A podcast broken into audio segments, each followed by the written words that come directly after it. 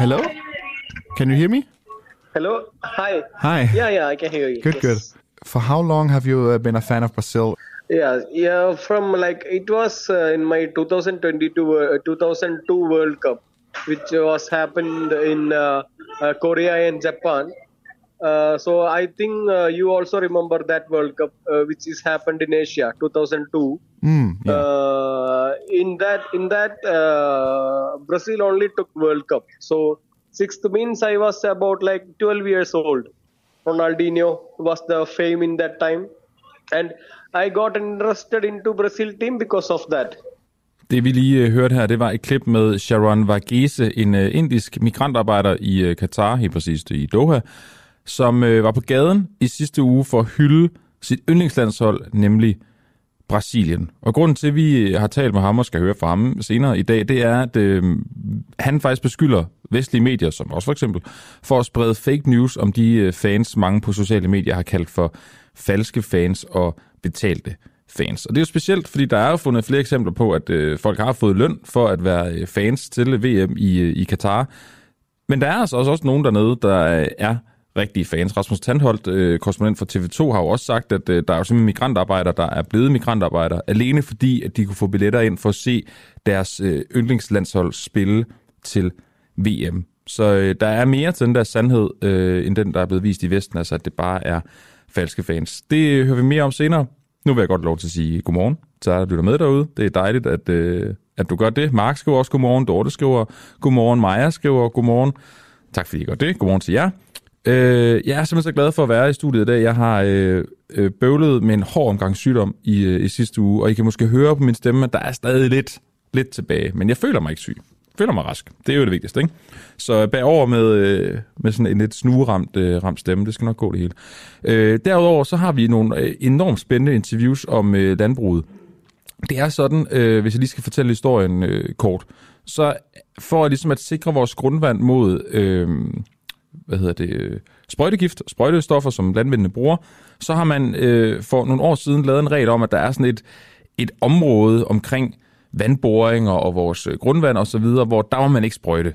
Øh, det er noget, der skal indføres. Regeringen har besluttet det, så har kommunerne fået ansvaret for. Det skal indføres øh, ifølge kommunerne inden januar i øh, næste år, altså inden 2023. Øh, Det er bare ikke sådan alle landmænd, der lige har gjort det. Øh, landmændene mener nu, at de bliver presset og truet til ligesom at gøre det her, øh, og det taler vi simpelthen med en landmand om senere i dag. Vi taler også med, med bæredygtig landbrug, øh, som de hedder, der, øh, der mener, at det her, øh, de her sprøjtegifte ikke er giftige for naturen. Øh, det har vi så en anden kilde, der, øh, der omvendt mener. Det bliver ret spændende. Der er tre rigtig gode interviews øh, senere på morgenen med det. Og så øh, har øh, den nye vært her på kanalen, Karoline Kært, første dag i dag. Lige nu der sidder hun ude med Christoffer Poulsen øh, og øh, Oliver Noppenau ude i regien og, øh, og kigger på programmet og arbejder med osv. Hun kommer ind og sender med mig den sidste time, og øh, så kan jeg også lige få lov til at hilse på hende. Det bliver simpelthen så dejligt. Så øh, det er en god morgen. Vi har, øh, vi har evente, og jeg synes sådan set bare, at vi skal, øh, vi skal stille og roligt begynde at kaste os ud i det. Det første, vi skal, det er, at vi skal øh, tale med vores øh, politiske kommentator, Jens Rode, forhenværende folketingsmedlem. Og det skal vi, fordi han som øh, kommentator gav vi ham presseakkreditering til ligesom at kunne komme ind til Venstres landsmøde, der var i, i weekenden. Og det skal vi selvfølgelig høre om, hvad det er for nogle øh, snakke, han har haft med, med sit gamle parti, øh, Venstre. Vi skal også tale om øh, Jakob Ellemanns tale, som jo var så hvad jeg kunne mærke både på øh, kommentatorer, altså dem, der får løn for at være det, og så også dem, der bare er det i fritiden i der, som hobby inde på Twitter, at det var en virkelig, virkelig øh, god tale, han holdt her. Det var sådan en rigtig statsledertale. Det er lidt sent at gøre det efter valget måske, men, men det er, hvad det er. Folk synes, det var en, var en, var en god tale. Øh, og jeg har faktisk et lille klip med fra den, som vi lige kan høre her, tror jeg. Hvis det er det, Socialdemokratiet vil, kigge mod den borgerlige i Danmark. Hvis de virkelig mener, at der er opstået en mulighed for at sætte Danmark foran alt andet. Lave reformer, som fremtidssikrer Danmark, så vi kan aflevere et bedre samfund til næste generation. Hvis Socialdemokratiet sammen med Venstre vil definere, hvad der er det rigtige at gøre for Danmark, ikke bare i forhold til de næste fire år, men i forhold til de næste 10 eller 20 år, ja, så skal vi tænke os rigtig godt om, så skal vi overveje grundigt, hvordan vi vil være med. Og så kan jeg sige godmorgen til dig, Jens Rode. Godmorgen. Du var, øh, du var med på, på landsmødet her i, øh, i weekenden. Øh, jeg synes lige, vi skal starte med talen her. Hvad overrasker dig mest ved, ved den fra Jakob Ellemann Jensen? Det mest overraskende er vel dybest set, at han i den tale formår at vende en for Venstre ret håbløs situation, og for ham selv en meget vanskelig situation, til en fordel og til en kæmpe opbakning. Altså, det er jo ikke nogen hemmelighed, at der er mange venstrefolk, ikke mindst i det jyske, der har haft meget svært ved sådan at identificere sig med Jakob Ellemann Jensen. Både i form af hans stil og sådan, øh, ja, hans personlighed.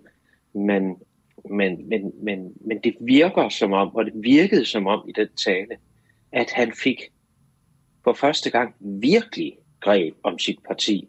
Og de klapsalver, der fandt sted, og dem var der altså en del af, man kunne mærke, at de var meget dybfølte. Og det synes jeg var øh, noget af det mest interessante, udover det, at han jo reelt set smækker døren til øh, Blå Blok. Men det, at han nu står, han talte om at få Venstre til at stå i egen ret, men han kom i den grad også til selv at stå i egen ret øh, til det landsmøde. Og det må man sige, at det, øh, det er en stor, øh, en stor gevinst for ham i det videre forløb. Sådan som jeg så hans, hans opgave på den her tale, Jens Rode, det, så var den i virkeligheden måske lidt todelt. Det ene, det var ligesom at få overbevist de øh, venstrefolk i, i baglandet om, at han skal søge en, en bred regering med Socialdemokratiet, og, og dernæst så også overbevist måske nok de samme, men måske virkelig hele forsamling om, at det kommer til at styrke Venstre. Altså at det ikke, de ikke bare bliver det her lille regeringsparti, som man har set før, bare smuldrer og bliver mindre og mindre i løbet af regeringsperioden.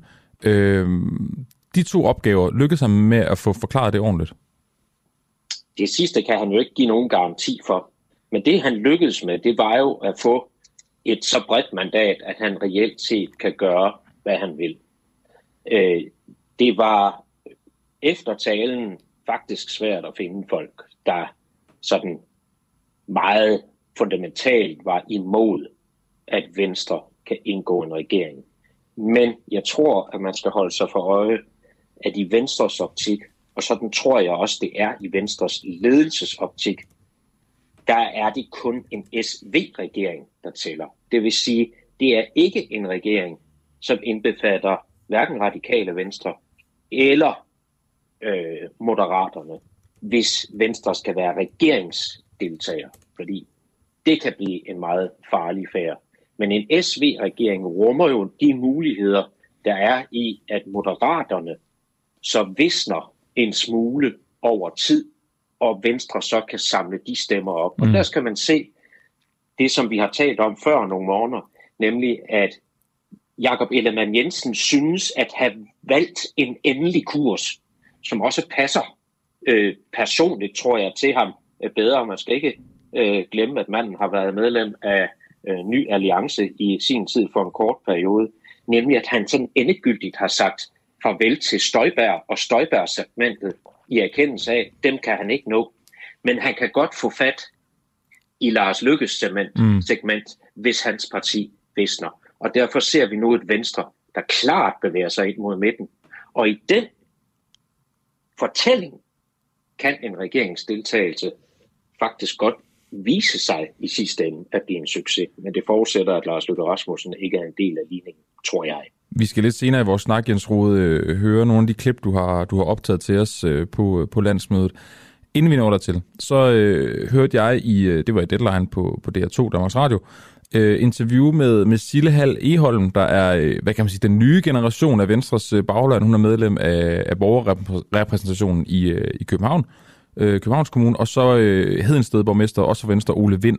Og der var det øh, Ole Vind, den, øh, hvad skal man sige, lidt ældre del af baglandet, øh, jysk borgmester for Venstre, der var meget pro at komme i en regering, og hvad det kunne give, og den unge øh, Sille Hall e, øh, Eholm, der var imod, der var bange for, at Venstre ville forsvinde. Øhm, vandt han, altså det ved vi jo ikke, så skal vi tage med Sille, men ifølge dig, vandt han sådan en som Sille over den del af baglandet?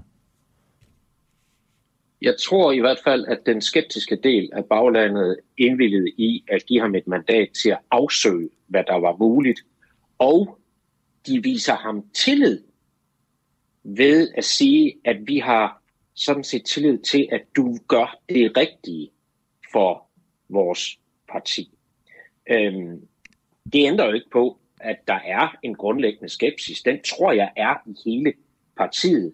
Men nu skal man huske på, der er jo også en ting, der hedder, at hvis ikke det lykkes det her, hvis ikke, at der er tilstrækkelig tillid parterne imellem, hvis ikke der er, skal vi sige, prisen på grisen, som Søren Gade nævnte mm-hmm. hvis ikke den er rigtig nok, så er det jo vigtigt for Venstre at vise, at man gjorde forsøget, og at det var et ærligt forsøg, frem for at man har forhandlet på skrønt, for det vil meget hurtigt blive afsløret i medierne, og befolkningen vil meget hurtigt kunne mærke det.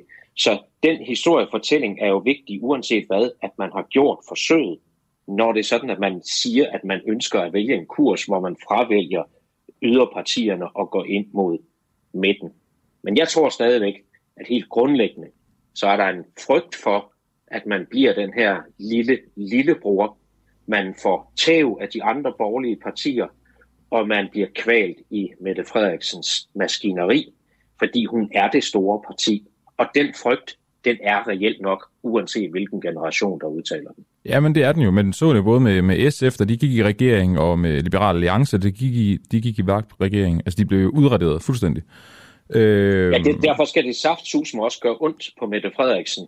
Øh, det skal gøre virkelig ondt på Mette Frederiksen, hvis det er sådan, at Venstre skal øh, kunne holde til at gå ind i en regering ja. med Socialdemokraterne.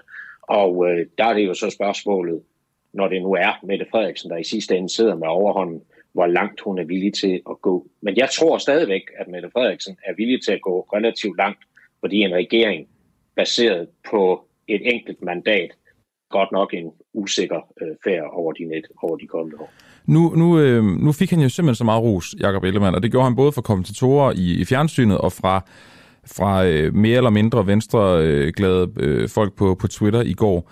Øh, nu var du til stede, Jens Rode. Altså, var den så god, den tale?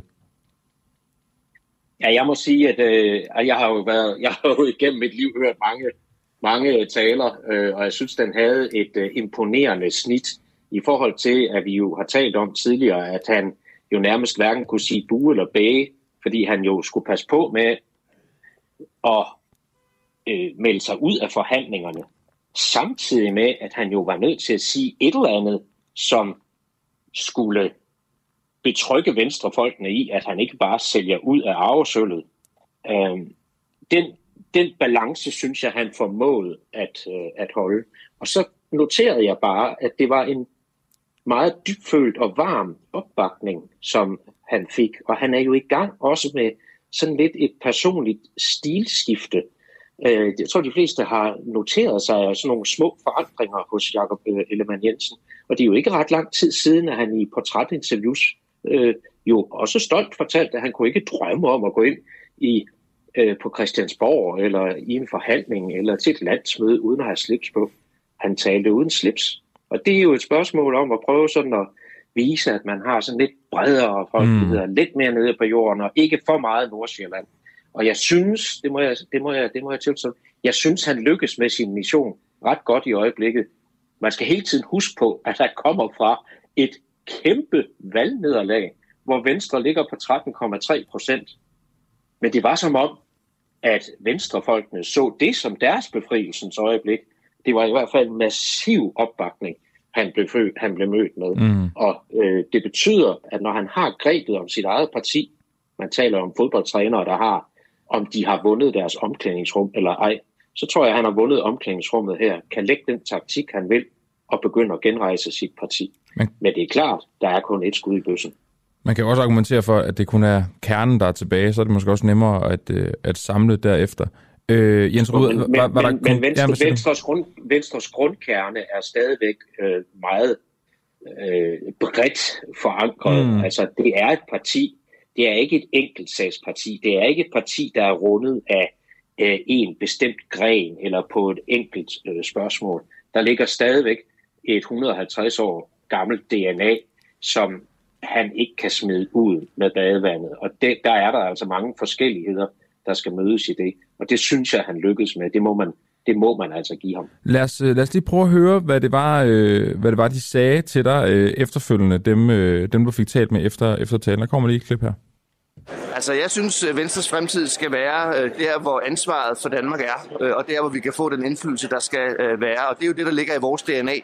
Øh, og der tror jeg i øjeblikket, at der må det være sådan, at vi skal søge det samarbejde, som øh, vælgerne har givet mulighed for. Skal man ind i et samarbejde, så skal det være ligeværdigt, både i forhold til den politiske platform, og selvfølgelig også øh, de fordelinger af de, øh, kan man sige, poster, og hvad, hvad der nu ellers følger med, for at give den øh, stabile og, og stærke platform. Vi skal være med til at trække tingene i, en rigtig retning. Og til forskel fra en rød regering, øh, som vil vælge nogle løsninger, som er meget røde og ikke særlig økonomisk fornuftige, øh, så tror jeg, det er rigtigt, vi trækker derover. Du er ikke bange for, at Venstre bliver sådan et lille, lille parti Jamen, over for øh, en stor og stærk maskine som den socialdemokratiske? Jo, det, det er jeg bestemt bange for, men jeg tror alligevel, at uh, vi, vi, skal, vi, vi kan tænke meget på, hvad der er godt for, for Venstre. Og vi skal først og fremmest tænke på, hvad er godt for Danmark. Det vil måske være en god idé at få holdt styr på øh, de uh, socialdemokraterne. Jeg har tillid til Jakob, sådan at han nok har styret over, ellers siger fra i god tid. Hvad, øh, hvilken fornemmelse gik du øh, væk, væk fra de her snakke med i forhold til, øh, til Venstres fremtid? Ja, nu hører det med, at jeg faktisk også lykkedes at få fat i nogen, der holdt sig kritisk mm. over for regeringssamarbejdet, men jeg må indrømme, at jeg havde øh, lidt problemer med lyden, så dem, dem, dem fik I, det kender dem vi. fik I ikke, men, det kender men vi. de var der. Men, øh, men, men, men de var der. Øh, men, men, men jeg synes alligevel, billedet var meget, meget tydeligt af øh, den åbenhed, og det er jo et interessant kursskifte rent politologisk, fordi det er jo ikke mere end nogle få uger siden, at Venstre fuldstændig afviste, at man nogensinde kunne forestille sig at gå i regering med Mette Frederiksen. Man skal huske på, at der er rigtig mange venstrefolk og borgerlige, der simpelthen ikke kan tage trykket af Mette Frederiksen. Øh, de synes, hun er doserende, og de er helt overbevist om, at hun er magtsyg. Øh, så de har det meget svært med Mette Frederiksen. Men, men det synes som om, at det er visket ud til fordel for øh, den kurs, som handler igen om, at Venstre skal genfinde sig selv i sit gamle DNA, det vil sige det brede folkelige parti, der ikke er inficeret af skal vi sige, udlændingestramninger som mål i sig selv. Det virker som om, man endegyldigt har taget afsked med den gruppe, som Inger Støjberg øh, taler til, i erkendelse af, at hun sidder, hvor hun gør, og de stemmer, dem har hun taget. Mm. Og det er ganske interessant at opleve den udvikling hos Venstre, for den er sket, må man jo sige, på meget, meget, meget, meget kort tid. Og så er det jo spørgsmålet, om man så i sidste ende evner at holde den kurs. Der kan ske meget i de kommende år, selvom jeg stadigvæk, og jeg siger det endnu en gang, jeg tror, jeg har sagt det mange gange, jeg tror ikke på, uanset hvilken regering vi får, at vi ikke har valg øh, her inden for de næste to år igen. Nej, men det er det, der jo, øh, både der, du og andre har, har sagt det til os her i radioen. Det er jo, det er jo spændende, hvor lang tid det så, øh, det så kommer til at vare. Men alligevel, øh, klogere folk end mig siger jo, at, at om et par uger, så ved vi noget, så har vi en... Øh, en regering, hvilket jo betyder, at, at, øh, at Mette Frederiksen så også begynder at sige, sige flere og flere partier fra i de her øh, snakke, øh, forhandlinger vil de jo ikke rigtig kalde det, øh, sonderingssnakke, eller hvad, hvad man skal kalde det, hun har nu her. Hvad er din forudsigelse i forhold til Venstre? Sidder de med helt til sidst, og så ender vi med at få en, øh, en SV-regering? Kommer der mere parti, et ekstra parti på, eller hvor er du hen nu i, øh, i det der efter, du har været ved landsmødet? Jeg tror stadigvæk, at vi har et længere forløb foran os. Vi skal tænke på, bare i morgen holder hun endnu et seminar.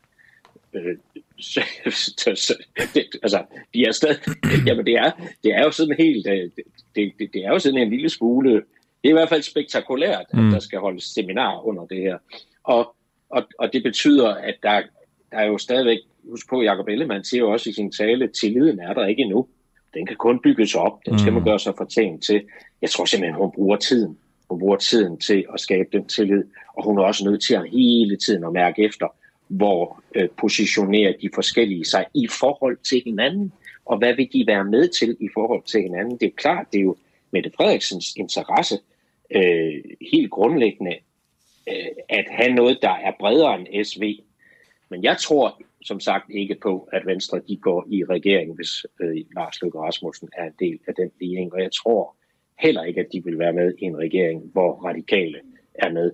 Dels er, bliver der alt for mange, der skal deles om de betydningsfulde ministerposter, og det kan blive svær, en svær øvelse der, så at gøre sig til vil sige, det stærke parti med kun 13 øh, mandater. Dels øh, ligger en del af strategien, hvis Venstre går i regering, den ligger jo i, at moderaterne skal gøres så små som muligt mm. i den mm. næste valgperiode, så de vender tilbage til Venstre. Jens Rode, vores øh, politiske kommentator og tidligere øh, venstrepolitiker blandt andet. Tak fordi du var, øh, du var med her til morgen og gør os klogere på landsmødet. Selv tak. Og god dag. Ikke? God dag. Ja, lige måde. Nu øh, vil jeg lige fortælle om en kampagne, som vi har kørende her på Den Uafhængige. Du har måske set det, hvis du følger os på, øh, på blandt andet Facebook, men vi har, vi har jo gang i det, der hedder en ambassadør-kampagne. Og det går sådan set ud på, at vi gerne vil have dig, der allerede er medlem, eller måske bare lytter med, til at dele vores budskab. Lige nu der kan man nemlig blive øh, medlem til en valgfri pris den første måned. Og øh, derudover så kan man, hvis man altså signer op via, øh, via den, her, øh, den her kampagne, få en, øh, en gratis kop, dem er der begrænset antal af, eller man kan få en af vores valgplakater, enten Jakob Ellemann, Søren Pape, eller selvfølgelig Mette Frederiksen. Dem er der også et, et begrænset antal på, men det kan man altså. Det eneste, man skal gøre, det er, at man skal gå ind på øh, hjemmesiden, der hedder øh, www.duah.dk-a, A for ambassadør, altså duah.dk-a. Derinde, så kan man øh, sign op, man kan vælge, hvilken pris man gerne vil betale den første måned. Så kan man jo lige prøve det af, lige se, om det er noget for en. Og derfra, så vil det så koste de her øh, standard 59 kroner om måneden, hvis man vælger at blive hængende. Det er fuldstændig uden binding og kvitt og frit. Men den første måned, så kan man altså betale det, man nu engang føler, man gerne vil betale. Og så kan man øh, tage den derfra, og altså få en kop eller en plakat med. Man kan også helt lade være, hvis ikke man vil, vil have noget af det. Øh, man kan også sende en sms til øh, 1245 med, med beskeden teksten UA, så får man også et link direkte til, øh, til det her. Og hvad får man så som, øh, som medlem lige nu? Jamen, øh, udover at man sørger for, at vi kan lave den øh, kritiske journalistik og nysgerrige journalistik, vi gerne vil lave, så får man også et helt nyt afsnit af spionchefens øh, hemmelighed med, med Clara Vind, hvor vi har øh, hovedpersonen himself med, Lars Finsen, i det seneste afsnit enormt spændende øh, at have hovedpersonen med, og, og et rigtig, rigtig godt interview, øh, hvis jeg selv skal sige det, som, som Clara har lavet der. Der kommer også et, endnu et afsnit her i løbet af, af den her måned, øh, og så er der selvfølgelig Boraki og Pengedoktoren hver uge, og så kommer der flere programmer til. Øh, de her valgplakater, det er jo dem, hvor de græder, Mette Frederiksen, Søren Pape og, øh, og så videre, øh, Jakob Ellemann, det er jo dem, vi har været ude at hænge rundt øh, omkring i, øh, i København, og også lidt, øh, også lidt nord for. Det er altså en af dem, man kan, kan få hvis man har lyst til det, så kan man jo ramme den ind, eller hvad man nu har lyst til at, til at bruge den til, og hænge den op. Øhm, så kan jeg lige sige, de her kopper, det er jo kopper som dem her, nu viser jeg dem på dem, der følger med på, på Facebook med vores øh, U på. Det er jo logo, der er lavet af ham, der hedder Tobias Røder, der jo også stod bag logoet på øh, 24-7 og programlogoerne dengang i, øh, i sin tid. Så det er, det er ære, vi har til jer derude. Nå, Øh, du kan også gå ind på vores øh, Facebook-side og se mere. Der er et opslag der også med, med folk fra redaktionen og de her plakater. Men øh, pointen er sådan set bare, at du som ambassadør gerne må dele og sprede budskabet og dele det her link med dem, du kender, for at vi kan få nogle flere. Vi har et mål om at nå 400 medlemmer via den her kampagne, inden vi rammer den 2. december. Så øh, det er sådan set bare med, at, med at komme i gang, og så, øh, så håber jeg, at, øh, at flere af jer derude har lyst til at blive medlem. Om ikke andet, så i hvert fald for en valgfri pris den første måned, så kan vi jo se, om vi laver god nok journalistik og god nok radio til, at du har lyst til at blive hængende. Det skulle vi jo gerne. Det er derfor, vi, vi sidder her. Nå, nu skal vi tilbage til en af vores hovedhistorier i dag, nemlig det her med øh, de her såkaldte, kalder jeg dem, falske fans, der, øh, der efter sine er i Katar. Fordi er det et udtryk for fordomme, når vi griner af indre, der er fans af Brasilien? Det er det spørgsmål, vi blandt andet stiller i dag. Det gør vi, fordi at øh, der jo virkelig har været, vidt og bredt har været, øh, hvad hedder det, hvad skal man sige, en, øh, en tese om, at øh, det har været totalt falske og betalte fans, der har været nede i Katar, her, i hvert fald her i, i begyndelsen af, af slutrunden. Hvilket der, det er også blevet bevist, men måske det ikke altid lige er tilfældet. De er blevet beskyldt, Katar altså, for at betale hundredvis af de her fans for ligesom at møde op og tage det rigtige tøj på osv. i Doha den sidste uge. Der har været video på internettet, hovedsageligt med, med inder, der går rundt i spritnye landsholdstrøjer fra adskillige lande, Belgien, Frankrig og Argentina, og også Brasilien. Og nu synes jeg lige, vi skal prøve at høre noget fra det her.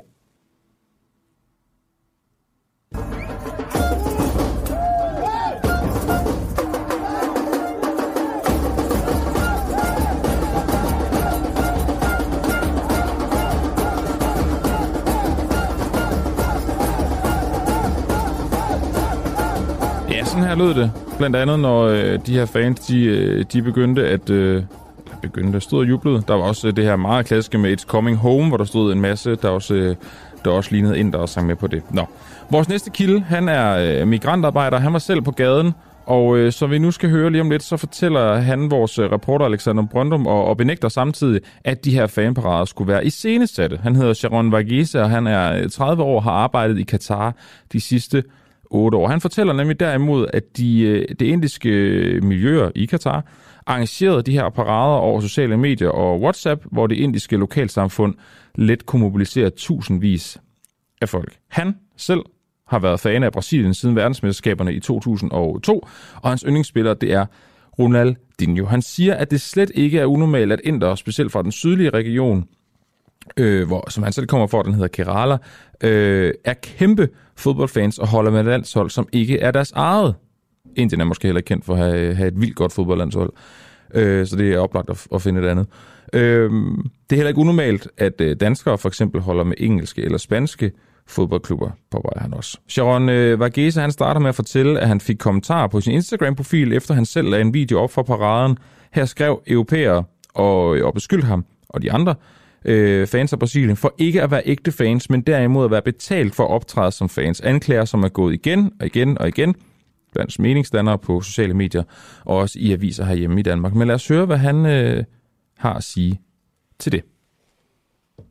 I posted uh, some videos in the Instagram. So people from Europe was uh, commenting on that like uh, we are paid, uh, I am paid, and uh, whatever I sharing in uh, Insta, it's not related to uh, like it's being paid. I didn't get any payment from uh, any of the officials or any of the government officials. No. It's just because of my love towards football why I I shared those kind of videos and I, I- went for the uh, the uh, the mass uh, what do you call it as fan fun- fan function. Yeah. Uh, it's not because of any payment. That's what I just need to clear it. Yeah, clear yeah. about. So, so you're telling me that you did not get paid to to be at the celebrations. Yeah, yeah. Um, you were a lot of uh, Brazilian fans together. Uh, how how how did you know where to find each other? How did you arrange it? Uh, see, see, I told you I'm from an uh, southern part of India. We are Hmm? well-connected people regardless of religion. So we have some WhatsApp group. We can get connected very easily because of our mother tongue, because of our culture. So it's not a big thing. We can connect in a less than one day. If it is more than 300,000 people also, we are so well connected with our community programs here. Uh, we have uh, very what you can call it as uh, if we are uh, making an arrangement for uh, program even uh, i can generate my we are connected here that's the only thing. We are not uh, disconnected people. We come from a same place because of the i think uh, because of the mother tongue only uh, that communities are still there. So if somebody official of that community announces one program, every will everyone will participate. So Okay. So did you? Um, so did. that. So what I'm going to ask you Hello? is. Oh, I'm still here. So, uh, you know, the same day the videos came out, and was um, you walked in these marches, uh, Portugal, Argentina, Brazil. You know, you you were supporting different countries. Uh, not you, but Yeah. uh, these groups. It was the same day. So, did you did you arrange to do it all the same day? Like, oh, how did you? As I, did you communicate only with Brazil no, no, fans no. or only or with all of them to like? The WhatsApp groups like uh, we arranged the program before uh, one week. Yeah. Okay, so you arranged uh, the day, the celebration day, a week before. Can you hear me? I didn't get you. Okay, I'll, Yeah, I'll. I'll okay. Okay, I'll, I'll repeat my question. So, was there anyone anyone in charge of arranging it? No, no, no, nothing like that. It was uh, through the WhatsApp contact only. Through social media got connected, not uh, any particular organization. Okay. It's through just uh, you can you can just Google in Facebook or Facebook Brazil fans Qatar. So Yeah. you can you can see so many of groups. Det er en meget, meget interessant øh, diskussion, det her. Vi øh, jeg gætter på, at de fleste af os måske vil sige, at det er selvfølgelig fake fans, øh, bare for et par dage siden. Det er måske ikke helt sikkert. Det er derfor det spørgsmål, vi stiller i dag. Og jeg kunne også godt tænke mig at stille det til dig derude, der sidder at, øh, og, og lytter med. Du kan jo sende mig en sms ved at skrive DUAH og mellemrum din besked, og så sende den afsted til 1245, eller skrive i kommentarsporet på vores øh, Facebook-stream. Jeg kunne godt tænke mig at høre, hvad I tror. Øh, er de alle sammen bare øh, fake fans, som de bliver kaldt, der bliver betalt af, af regimet dernede, af, af, af Katar og, øh, og emiren? Eller, eller er det os her i Vesten, der måske for første gang i virkeligheden bliver ramt af, af kulturel appropriation mod os selv, at vi bliver simpelthen så øh, stødt på manchetterne, når vi ser folk i vores landsholdstrøjer, som ikke ligner os selv, og så tænker vi med det samme, så er du ikke ægte fan, fordi du ikke ligner mig. Hvad, hvad, er det, vi er, hvad er det, vi er ude i her? Øh, det kunne jeg utrolig godt. øh, Jeg vil utrolig gerne høre, hvad du tror, og hvad du synes om, øh, om det her. Jeg synes, det er, øh, det er ret interessant. Som sagt, så skriv øh, endelig en kommentar i vores Facebook-felt, øh, kommentarfelt, eller en sms, DUAH mellemrum, din besked, og så afsted til 1245. I er jo generelt altid velkomne til at kommentere på øh, de interviews, vi laver, øh, de ord, der bliver sagt, om det så er mig eller kilderne osv. Vi er bare glade for, at, øh, at de gider være med. Det gør simpelthen, at radioen er, øh, er meget, meget bedre. I posted. Åh, oh, det var et forkert klip. Nu skal jeg lige sætte det rigtigt på her. Nu skal vi videre til noget andet, inden vi vender tilbage til de her falske fans. Det gør vi om lidt, men først så skal vi nemlig stille spørgsmålet. Kan et kongeligt motionsløb styrke økonomien i Frederikshavn? I øh, Nordland, for, den, for Frederikshavn jo er, der øh, sidder der en vred turistdirektør. Han er målløs over, at borgmesteren i Frederikshavn Kommune har givet ham afslag på at afholde Royal Run i øh, 2023 i Skagen. René Seberg, godmorgen, direktør for turistsamarbejdet Toppen af Danmark.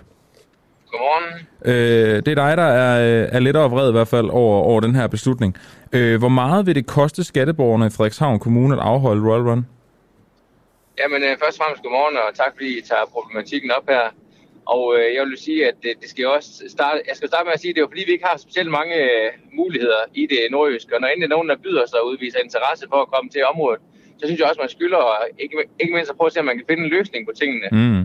Og, øh, og det er jo sådan set det, vi arbejder for i, i Turistforeningen, som jeg er direktør for, hvor vi har 300 medlemmer, som jo, som du er lidt inde på, kunne stå til at, at, at nyde godt af at få både opmærksomhed i forbindelse med Royal Run, men jo også, hvad kan man sige, den øh, afledte omsætning, der vil være i forhold til, hvis at, øh, at løbet rent faktisk kom til vores område. Ja, men Så vil det, det forstår jeg også godt. Du, du vil også du vil Ja. gøre dit arbejde dårligt, hvis du sagde nej til, til at få sådan et arrangement op, jo, kan man sige. Det, det, er jo, en- det er jo en del af jobbeskrivelsen. Men, men, men som jeg spurgte, hvor, hvor meget vil det koste skatteborgerne i kommunen øh, Frederikshavn at få afholdt det her løb?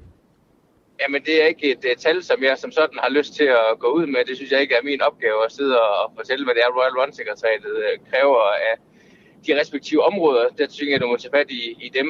Hvor, hvorfor øhm, ikke? Vi har haft, jamen det, det, det må være dem, op til dem. Det kan være, der er forskellige uh, priser og så videre. Det ved jeg slet ikke. Altså, vi har forhandlet os frem til Men har du en pris? pris på det her.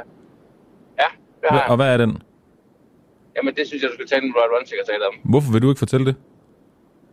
Jeg synes, det ligger ligesom ikke op til mig at fortælle, hvad, hvad kan man sige, løbets arrangør øh, kræver af de forskellige områder at, at deltage i det løb der.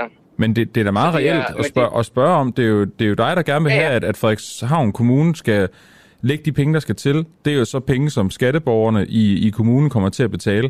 Det, det, er jo alle, det er jo vores allesammens penge, han har sagt, i hvert fald Frederikshavns penge, du gerne vil Jeg bruge på det her. også, det er et reelt spørgsmål, men jeg tænker bare, at det er måske bedre at spørge øh, sælgeren, så at sige, end at du spørger køberen. Der kan jo være forskellige forhold, der gør sig gældende i forhold til en prissætning. Sådan så det, jeg kan sige, det er, at vi har Okay, været er det stand til at 100 finde de millioner? Midler, øh, nej, nej, nej, nej, nej.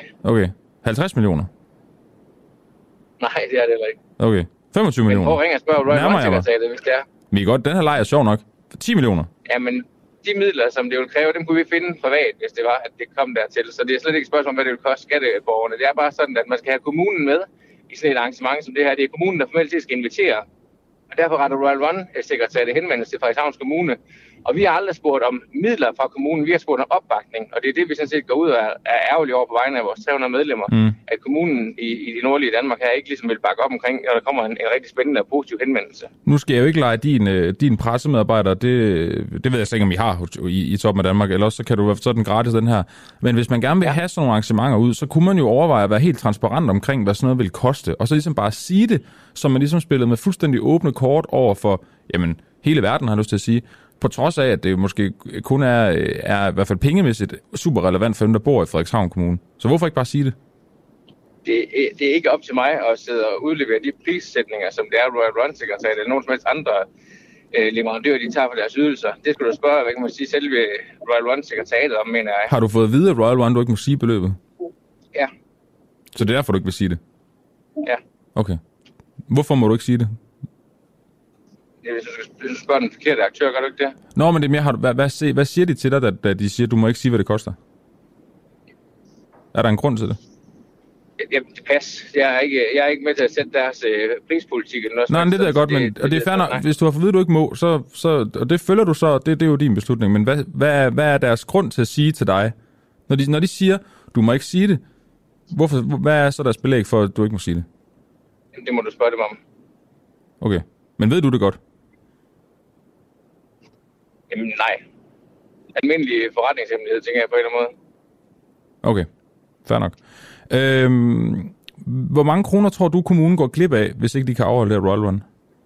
Ej, det er meget svært at vurdere, men altså, vi har jo sådan en idé om, at vi nok kunne tiltrække en øh, 10-15.000 løbere, og så en afledt omsætning på et eller andet sted mellem 25 og 50 millioner kroner. Og den vej rundt vil, vil forrentningen jo komme hjem igen, eftersom at virksomheden også betaler moms, og, og, og hvad kan man sige, øh, skatteborgerne betaler skat osv. Mm. Mm. Så det er, jo, det er jo mere en investering for kommunen, som vi ser det, end det er en, en reel udgift. Og det er nok også derfor, at vi på vegne af vores 300 medlemmer er ude og lige at, at råbe i gevær, fordi hvis det, er, det bliver en tendens, at man ikke kan se forretningspotentiale, lige når man investerer i, i, i, i henvendelser, der kommer til vores område, så har vi en udfordring.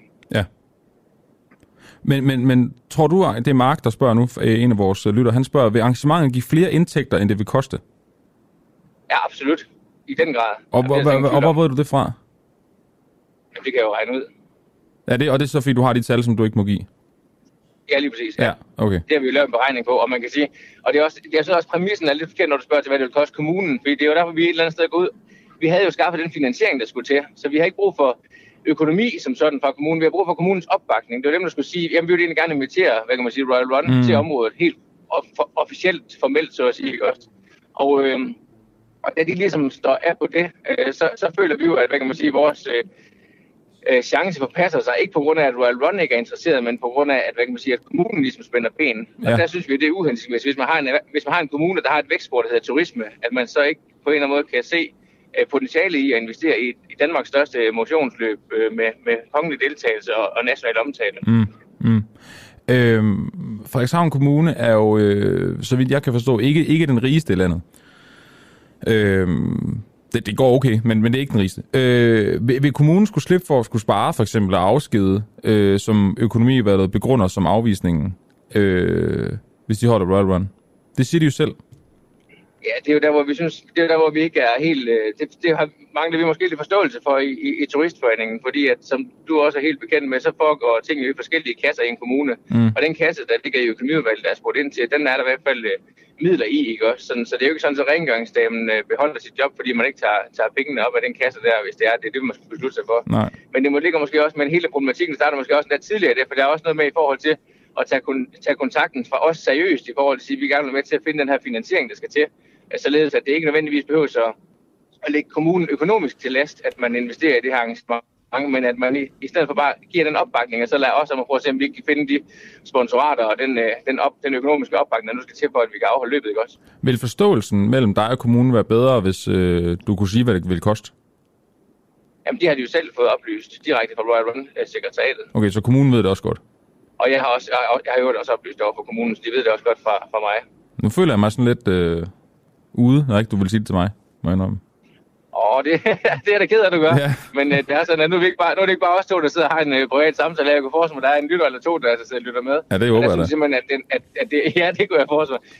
Men det rigtige, det er simpelthen, at du ringer til Royal One sekretariatet og spørger dem efter, om de vil offentliggøre, hvad kan man sige, prissætninger i forhold til at afholde sådan en løb her. René, vi har ikke så meget tid tilbage, men jeg går lige tænke mig til sidst at spørge øh, ind til klimaaftrykket. Hvad gør du for, at, at, at et løb som Royal One ikke kommer til at svine enormt meget i, i Frederikshavn og Skagen? Altså det har vi ikke uh, som sådan uh, nogen uh, politik for. Det er, at vi plejer at lave et uh, løb, der skal en maraton, som ligger hvert år i uh, oktober måned. Og uh, der har vi i hvert fald uh, rigtig gode erfaringer med i forhold til at opsamle de forskellige uh, kopper og, og glas og så videre, der er, ikke også? Sådan, mm. Så der ligger ikke noget sviner efterfølgende. Sådan, så det er ikke noget, der på nogen måde forurener mere, end hvis ikke vi holder løbet. Og der er vi altså som løbsarrangører rigtig professionelle. Det var også en af de ting, som Royal Run, jeg synes var positivt i forhold til samarbejde med os omkring at lave et Royal Run i Skagen. Det var netop det her med, at vi har løbserfaring. Ja, men der er jo en masse plastikkopper, som ikke var blevet brugt og produceret og så videre nødvendigvis og, og smidt rundt omkring, hvis nu løbet ikke var der. Ja, det kan man måske sige, men altså, det kan også være, at øh, de har brugt et andet sted, så hvis det er. Altså, mm. det er jo sådan, at øh, vi som mennesker jo har, har en eller anden form for aftryk her på jorden, ikke også? Og, øh, og kommer man som løber til et område, så er det klart, så skal man jo have noget, noget vand og så videre, ikke også? Så, så, så altså, det er ikke det, vi har haft dialog med Royal Run omkring i hvert fald. Derfor kommer de spørgsmål måske også lidt øh, bag på mig, fordi jeg synes, det er sådan lidt ud af kontekst. Men, øh, men fair nok. Øh, jeg synes, at vi har gode erfaringer i forhold til at kunne byde velkommen til et, et Royal Run, enten i år eller næste år eller, eller senere. I forhold til den, den måde, vi arbejder med som løbsarrangør professionelt med at og, øh, og hvad håndtere sådan nogle, øh, nogle øh, forhold, som eksempelvis øh, mange mennesker på et sted, at, øh, at vi har overnatning og bespisning osv., det, det kan en, en, et område som Skagen rigtig godt øh, klare at kapere, ikke også? Mm. Så ja. ja. Jamen det var også bare lige til sidst, René, jeg lige var, var nysgerrig omkring det med, det med klimaaftryk. Det er fordi for os, der ikke løber det, der, er, der synes jeg, det primære aftryk, når der har været et løb eller Royal Run, det er simpelthen bare, hvor meget plastik, der bare ligger og flyder over det hele. Så det er derfor, jeg bare var nysgerrig okay. til, uh, til det. René Seberg, på tak fordi ja. du var med. Vi må se, om, om det bliver til Royal Run eller ej. Lige nu, lige nu ligger det jo ikke op til det i, uh, i Skagen. Men tak fordi du var her til morgen. Nej, den er jo afsluttet. Den, der kommer jo ikke noget Royal Run til Skagen øh, i 2023. Der ja. er jo fundet destinationer og så videre der, så, så det gør der ikke. Den er, den er lagt ned. Sådan er det. Så, god, men, god dag til dig. Tak. Tak lige måde. Ja, hej igen. Hej. Altså René Seberg, direktør for turistsamarbejdet Toppen af Danmark. Nu øh, vender vi tilbage til snakken omkring øh, de her fans. Mark har skrevet ind, øh, ind til os i den forbindelse. Naturligvis er alle udenlandske fans ikke fake, men nogen af dem er. Det er allerede bevist. Det er, er det eneste, vi kan sige med sikkerhed lige pt. Og det er jo sådan set, det Mark siger her, er jo sådan set også det, der er vores pointe med de indslag, vi har i dag. Fordi det, der, vi er enormt hurtige i de her tider, han har sagt, og især når der, når der er noget, vi har set os sur på, og når jeg siger vi, så mener jeg Vesten som helhed, som, som VM i Katar, til at slå fast, at sådan her er det. Der er bare en masse fake fans, og øh, det, det er Katar har købt dem alle sammen, osv. osv., osv. Det er bare sjældent hele sandheden, når, øh, når, når, når sådan nogle ting bliver udbasoneret. Der er tit flere sider af det, og den, de sider vil vi jo rigtig gerne øh, vise her i radioen på, øh, på Den Uafhængige. Vi har også Rasmus Tandhold med, kan jeg lige tise for. Til sidst i, øh, i næste time, til netop at, øh, at tale om øh, det her. Men øh, nu skal vi blive lidt klogere på de her indiske fans, som, øh, som der er i, øh, i Katar. Vi skal nemlig stille spørgsmål, om det er normalt for indere at holde med andre øh, landshold i fodbold. Vi øh, har talt med flere migrantarbejdere fra Indien, vi hører fra en af dem lige før, øh, der holder fast i, at de oprigtigt holder med øh, andre landshold end deres eget. Det var Sharon Vergese, der blandt andet sagde det. Øh, der fortæller, at han selv holder med Brasilien, hans far holder med Argentina, og broren holder med Frankrig. Nu skal vi så have fat i en Indien-ekspert og debattør, og øh, jeg vil rigtig gerne øh, udtale dit navn, øh, men du får lige selv lov til at sige dit fornavn. Beklager, jeg, jeg, jeg vil simpelthen ikke kaste mig ud i det, det vil lyde for dumt. Ja, mit navn er Mutunjay Misra. Mutunjay Misra. Ja. Øh, jeg vil godt tænke mig at starte med at høre dig. Hvordan er fodboldkulturen i, øh, i Indien? Ja, altså der er øh, det største sportsgren, det er cricket, men øh, der er jo en del stater. Indien er jo et stort land med 1,4 milliarder mennesker, så der er jo en del delstater, kan man sige, hvor de spiller fodbold. Det er blandt andet Vestbengal, Goa og Maharashtra. Det er sådan nogle 3-4 stater, hvor det er meget populært at spille fodbold. Mm. Og, ja. Vores, øh, vores kilde, øh, ham her Sharon Vagaya, så han er fra den sydlige region, øh, ja. Kerala. Hvordan er det med, med fodboldkulturen der? Ja, Kerala er også et, en delstat, hvor, hvor man, uh, hvor man uh, spiller fodbold. Syd, der er en del sydlige stater, og det er interessant, at i Kerala er der en del katolske skoler, og generelt i, i det hele taget i Indien uh, katolske skoler, eller skoler, hvor som uh, ledelse af var katolske lande, som Italien og så videre, det er, uh, de prioriterer fodbold, og ofte skolen har en fodboldbane. Så det er næsten en krav på de skoler. De hedder Rotary Schools, eller sådan uh, St. Mary School og sådan noget. Og dem er der mange af i Indien. Indien er meget åben over for de her katolske skoler, mm. som, uh, og, og der, de har bragt uh, med sig det her fodboldkultur, eller hvor man spiller fodbold. Ja. Øhm, ja. Ham her, Sharon Vagese, han, han siger jo, at det er normalt, at indiske fodboldfans holder med andre landshold end Indiens eget. Øh, kan du bekræfte det? Ja, det kan jeg sagtens bekræfte. Det er også fordi, at øh, inderne er jo som regel... Øh, øh, altså, inderne er et land, hvor man sender migranter til rigtig mange lande, ikke? Og, øh, og så er der en del IT-eksperter for eksempel, som er to år i Danmark eller to år i, i Tyskland og, og så videre. Og så og kommer man til hold af, øh, af Tyskland, og så kommer man tilbage, så kan man jo sådan, når der er kamp, så holder man med Tyskland eller med, hvor nu man har været. Ikke? Mm. Øhm, I forhold til det her med migrantarbejdere, så Rasmus Tandholt har fra TV2 har også fortalt, at der er migrantarbejdere, der vildt er rejst til Katar for at arbejde, alene fordi de så også kunne få fat i en billet til det her øh, VM. Har du eksempler på, at der også er, er indere, som har rejst til Katar med, med det mål for, for arbejdet? Ja, det der er interessant er, at Katars øh, befolkning er på 3 millioner, ikke cirka halvdel af Danmark. Og hvis du tager antallet af migranter, det vil sige 8 ud af 10 dem uh, indbyggere i Katar er fra andre lande. Ikke? Mm. De er jo uh, migranter, og inderne er de største grupper. Altså åbenbart uh, i golfstaterne er, er inderne populære, fordi de arbejder hårdt og måske også øh, dygtige. Men, men, øh, men det, der hedder blue collar jobs, det vil sige, det er øh, manuelt arbejde og sådan noget fysisk hårdt arbejde, der er der også mange af det, og det er jo, øh, øh, der er jo en del inder, der er, er sådan, så glad for fodbold, at de måske har lyst til at rejse til, til, til Katar for at opleve det her. Mm. Så det er det, er det klart. Ud fra din øh, viden, mm. Vil, mm. øh, vil en indisk migrantarbejder være tilbøjelig til også at tage imod betaling for at være fans? Ja, altså, øh, det, det tror jeg, altså, det er en, øh, men øh, jeg er lidt enig i, at man burde presse for bedre vilkår for migranter. Altså, der er jo en del migranter, der har været i enormt lang tid, men de får aldrig statsborgerskab. Sådan er vilkår. Det er vi nødt til at indrømme.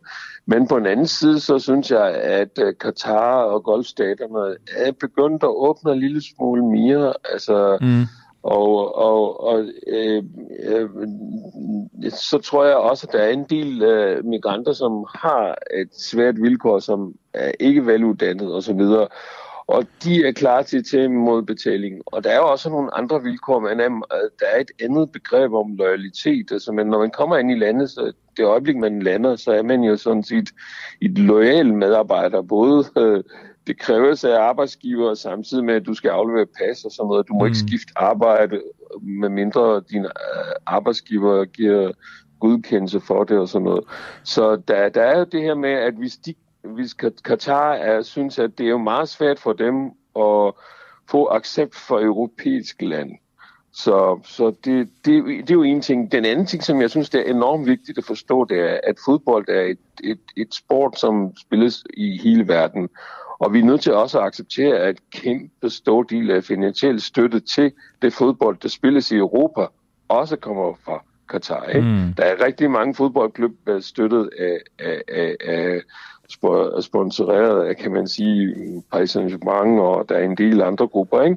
Så uh, for sports... Øh, øh, så, så det, det, det er, man, man får støtte, så der er en argument, der florerer i mange lande, ikke kun Indien, men andre vest, øh, vest asiatiske lande som Qatar, det er, at vi vil også gerne anerkendes for, at øh, vi er med i spillet, og så må en gang imellem jo øh, VM eller øh, andre kampe holdes i vores land. Ikke? Mishra, tak fordi du var med her til morgen, øh, ekspert i, øh, i Indien og, øh, og debattør. God dag til dig. Tak lige måde til dig. Hej. Hej. Nu øh, sætter, prikker vi hul på vores øh, også store historie i dag, der handler om, hvorvidt om øh, kommunerne bruger ufine metoder for at få landmænd til at skrive under på sprøjtemiddelaftale. Det handler om, at øh, den daværende regering, Venstre, Liberal Alliance og Konservative, sammen med Dansk Folkeparti, Socialdemokratiet, øh, Radikal Venstre og SF, i 2019 vedtog, at der skulle indføres et sprøjteforbud i de såkaldte boringsnære beskyttelsesområder, BNBO. Øh, det er de områder, hvor der bores efter drikkevand. Her skal der ikke bruges sprøjtemiddel længere. Det er så noget, øh, kommunen gerne skulle have indført inden øh, året siger 2023. De er lidt presset på tid, også i forhold til, at det ikke er alle, alle landmænd, der har gjort det endnu i de her områder. Så øh, bruger de så ufine metoder til at få det til at ske? Jamen det er det spørgsmål, vi stiller. Ifølge Bæredygtig Landbrug, så bliver landmændene lige nu kontaktet af kommunerne og presset til at skrive under på en aftale om at stoppe med at bruge sprøjtemidler i nærheden af de her grundvandsboringer. Nu kan jeg sige godmorgen til dig, Niels Hauke Mikkelsen. Ja, godmorgen. Du er næstformand i øh, Bæredygtig Landbrug, og så er du selv øh, landmand med økologisk og konventionelt planteavl. Du har fået nylig fået en henvendelse fra kommunen. Hvad, hvad stod der i den henvendelse? Jamen, det er fordi, vi har en vandboring på en af ejendommene, og øh, der vil man jo gerne have lavet de her BNBO-områder omkring som øh, grundvandsbeskyttelse. Ja, og, og, og hvad stod der så i brevet? Jamen, øh, der står, at øh, der er truffet en afgørelse i kommunalbestyrelsen, øh, og hvis ikke der bliver lavet den her øh, aftale inden årets udgang, vil der blive meddelt et påbud. Mm. Og hvad er det påbud? Ja, det står der så ikke yderligere om. Okay. Så st- står der noget om, hvilke konsekvenser det vil få ud over et påbud? Nej. Okay. Er, er, det er, det, det, er, der, er der nogen, der ved det, han har sagt? Eller, eller er, det, er det normalt, at der bare står øh, påbud i de her breve? Nej, altså jeg må indrømme, jeg har ikke rigtig set det her før. Nej. Øh, det skal jeg ærligt sige. Øh, altså det, der er mange ting i det her, som, som ser mærkeligt ud. Okay. Men øh, ja, det gør der. Øh, ser du det som en trussel? Ja, det gør jeg da. Okay. Altså der står jo, at øh, vi skal lave en frivillig aftale, men øh, kommunen beskriver jo ret præcis til, hvad det er, de vil have. Og ja. øh, hvis ikke vi laver den her såkaldte aftale, jamen øh, så kommer der et påbud. Det kan jeg da ikke tage anden som en trussel. Har du tænkt dig at, øh, at følge det? Nej. Okay, hvorfor ikke? Fordi at øh, der er flere ting i det her udkast her, som jeg simpelthen ikke mener, vi kan, vi kan skrive under på. Okay. Altså noget af det, som, øh, noget af det, som der, der ligger, det er jo, at øh, aftalen den er uopsigelig øh, for nuværende og fremtidige ejere af matriklen. Mm. Men den kan opsiges per løbende år af vandværket. Øh, man lægger en rådighedsindskrænkning på, på området, som, som vi ikke kan komme af med igen, det bliver tinglyst. De skriver også, at øh, det her det bliver tinglyst ind forud for alt, pante, øh, alt pantegæld i ejendommen. Altså der, der skal vi den her snakke med vores øh, kreditgiver, om det er i orden. Okay. Altså der, der, der er mange ting om det her, som, som, som ser mildest talt mærkeligt ud. Men så kommer du øh, til at der... bryde loven fra næste år, kan man sige, ikke? Jo, men det her det er jo ikke nogen lov. Det her det er jo bare en politisk aftale, der er lavet mellem staten og kommunerne. Så det her det er jo sådan set bare et spørgsmål om, at det er en kommune, der har et problem, de skal have løst. Og så skubber de hele problemet ud på de stakkels vandværker, der så skal sidde og handle med sine naboer. Altså, vandværkerne, det er jo, det er jo ganske almindelige mennesker som dig og mig, ude i, ude i lokalområderne, og vi skal så sidde og handle med hinanden over naboskældet om penge. Det er defineret af kommunen. Okay. Det er sgu ikke i orden. Så, så hvad, altså, hvordan skulle have forløbet have været, hvis du gerne ville have gjort det her? Jamen altså for det første, så, så hele præmissen omkring BNBO, den, den har jeg svært ved at anerkende. Øh, fordi der ligger noget dokumentation, der skal ligge øh, i forhold til, at der er et problem. Det er det første. Okay, så du, det, du, er, du, du er slet ikke med i præmissen om, at det her sprøjtemiddel er farligt for grundvandet? Nej, altså okay. det, man skal skille, det man skal skille imellem, det er jo, om det er nye midler eller gamle midler. Og okay. den måde, som de er blevet produceret på og godkendt på. Altså vi har et fuldstændig unikt system for at screene og godkende øh, midler i dag, som vi har haft de sidste 15 år. Mm. Og det er ikke de midler, vi finder, fordi de er lavet på en helt anden måde. De bliver omsat på en helt anden måde i, i jordprofilen. Okay. Så, så, så derfor så har vi en helt anden situation, end, end det man finder, som er fra 50'erne, 60'erne og 70'erne. Okay. Nu, øh, som en, der ikke ved ret meget om, om sprøjtemidler, kan du så ikke prøve at fortælle mig, hvad er det for nogle stoffer, der er i de her sprøjtemidler, som du sprøjter ud i naturen? Jamen altså, øh, jamen altså det, er jo, det, er jo, det, er jo, det er jo svært lige at, at, at forklare lige præcis, hvad det er, men altså det er jo, fordi det er jo, det er jo, det er jo, det er jo teknisk at pommeren til. Øh, Jamen, altså, ved du sige det? Ganske, hvad, hvad, altså, hvordan Altså, ved du, hvad det er for nogle stoffer, du, du sprøjter ud i naturen? Ja, altså, det kan jeg læse bag på dunken jo. Men altså, vi har jo... Altså, Har du gjort det? Det er jo, det, ja, Okay. men det der, det, der ligger i det, det er jo, at for at vi kan få, overhovedet kan få et produkt udleveret i Danmark, så er det jo gennemgået en enormt skarp procedure mm. for test og godkendelse i Danmark. Det er det skarpeste system i verden. Der er ikke noget, der bliver slået igennem, uden det er totalt gennemtestet i flere år, Okay. og har en fuldstændig klart defineret nedbrydningsprofil. Så derfor så er det, det er fuldstændig omsonst at begynde at tale om, om det her, uden at have en fuldstændig klar dokumentation for det, man laver. Og det er også derfor, og det er det, kommunerne godt ved, fordi hvis de skal ud og lave en ekspropriation, som vi jo et eller andet sted helst vil have, jamen for at lave en ekspropriation, så skal du dokumentere din påstand, og det Mm. kan man ikke. Kunne du finde på at drikke det her sprøjtegift, sprøjtemiddel? Øh, ej, men jeg tror heller ikke, du drikker af din morgenpot. Nej, altså det, det, Altså, kunne Du det- ikke, det, det vil du ikke gøre. Ej, altså, du drikker heller ikke af benzintanken på din bil, eller... Nej, men det, der er jo interessant, det er, at vi drikker det jo, som det er lige nu. Jeg kan jo øh, se, at Ej. der, i vores øh, drikkevandsboringer, der er der fundet, i 45% af tilfældene, der er der fundet et øh, spor af det her sprøjtegift. Så vi drikker er det, det jo, for som det er lige nu jo. Godt nok det for fortyndet, finder? men, øhm, men vi Men hvad er drikker det for det et jo. middel, du finder? Hvad er det for et middel, du finder? Rester fra sprøjtegift. Ja, men nu skal du være mere specifik, fordi er det, er det BAM, der kommer fra 50'erne? Eller, er det, eller hvad er det, du finder? Det vil jeg gerne lige vide. Okay, så det du, det du siger, det er, at når, når vi ser en stigning fra 2016 til 2019, den stigning skyldes sprøjtegift fra 50'erne. Det kan det meget vel være. Okay, Altså, det skal du en- forklare du mig, hvordan jo- en stigning i, i vandet kan være forsinket med 70 år. Jamen, det er jo fordi, at vi har jo en, en gradvis langsom flytning af, af stoffer. Altså, det, det, det sker jo stille og roligt. Og så er der så også det ved det, at der, der sker også en akkumulering. Altså, når folk... Vi har jo opdaget, at der er nogen, der lægger tal sammen på en alternativ måde. Så det, det så altså boringer, som egentlig har været Hvem, hvem, hvem gør det? forurenet, og så bliver clearet, og så, bliver, altså, så genoptræder de igen i statistikkerne. Hvem, hvem hvem er det, du beskylder for at gøre det? Jamen, det kunne da godt være nogle organisationer, der har en, der har en tendens til at, Hvem? at se lidt på... på jamen, det vil jeg ikke udtale mig om her. Ja, men, men så er det lidt, det er nogle specielle beskyldninger at komme med. Når jeg kommer med, med ja. de tal, jeg har fra, fra Danmarks Naturfredningsforening, kan jeg så sige, det er min kilde her, ikke? Ja. Øhm, der siger, at der ofte er sprøjtegift i vores grundvand. I 2016 blev der fundet rester af sprøjtegift i 25 procent af vandværkernes drikkevandsboringer.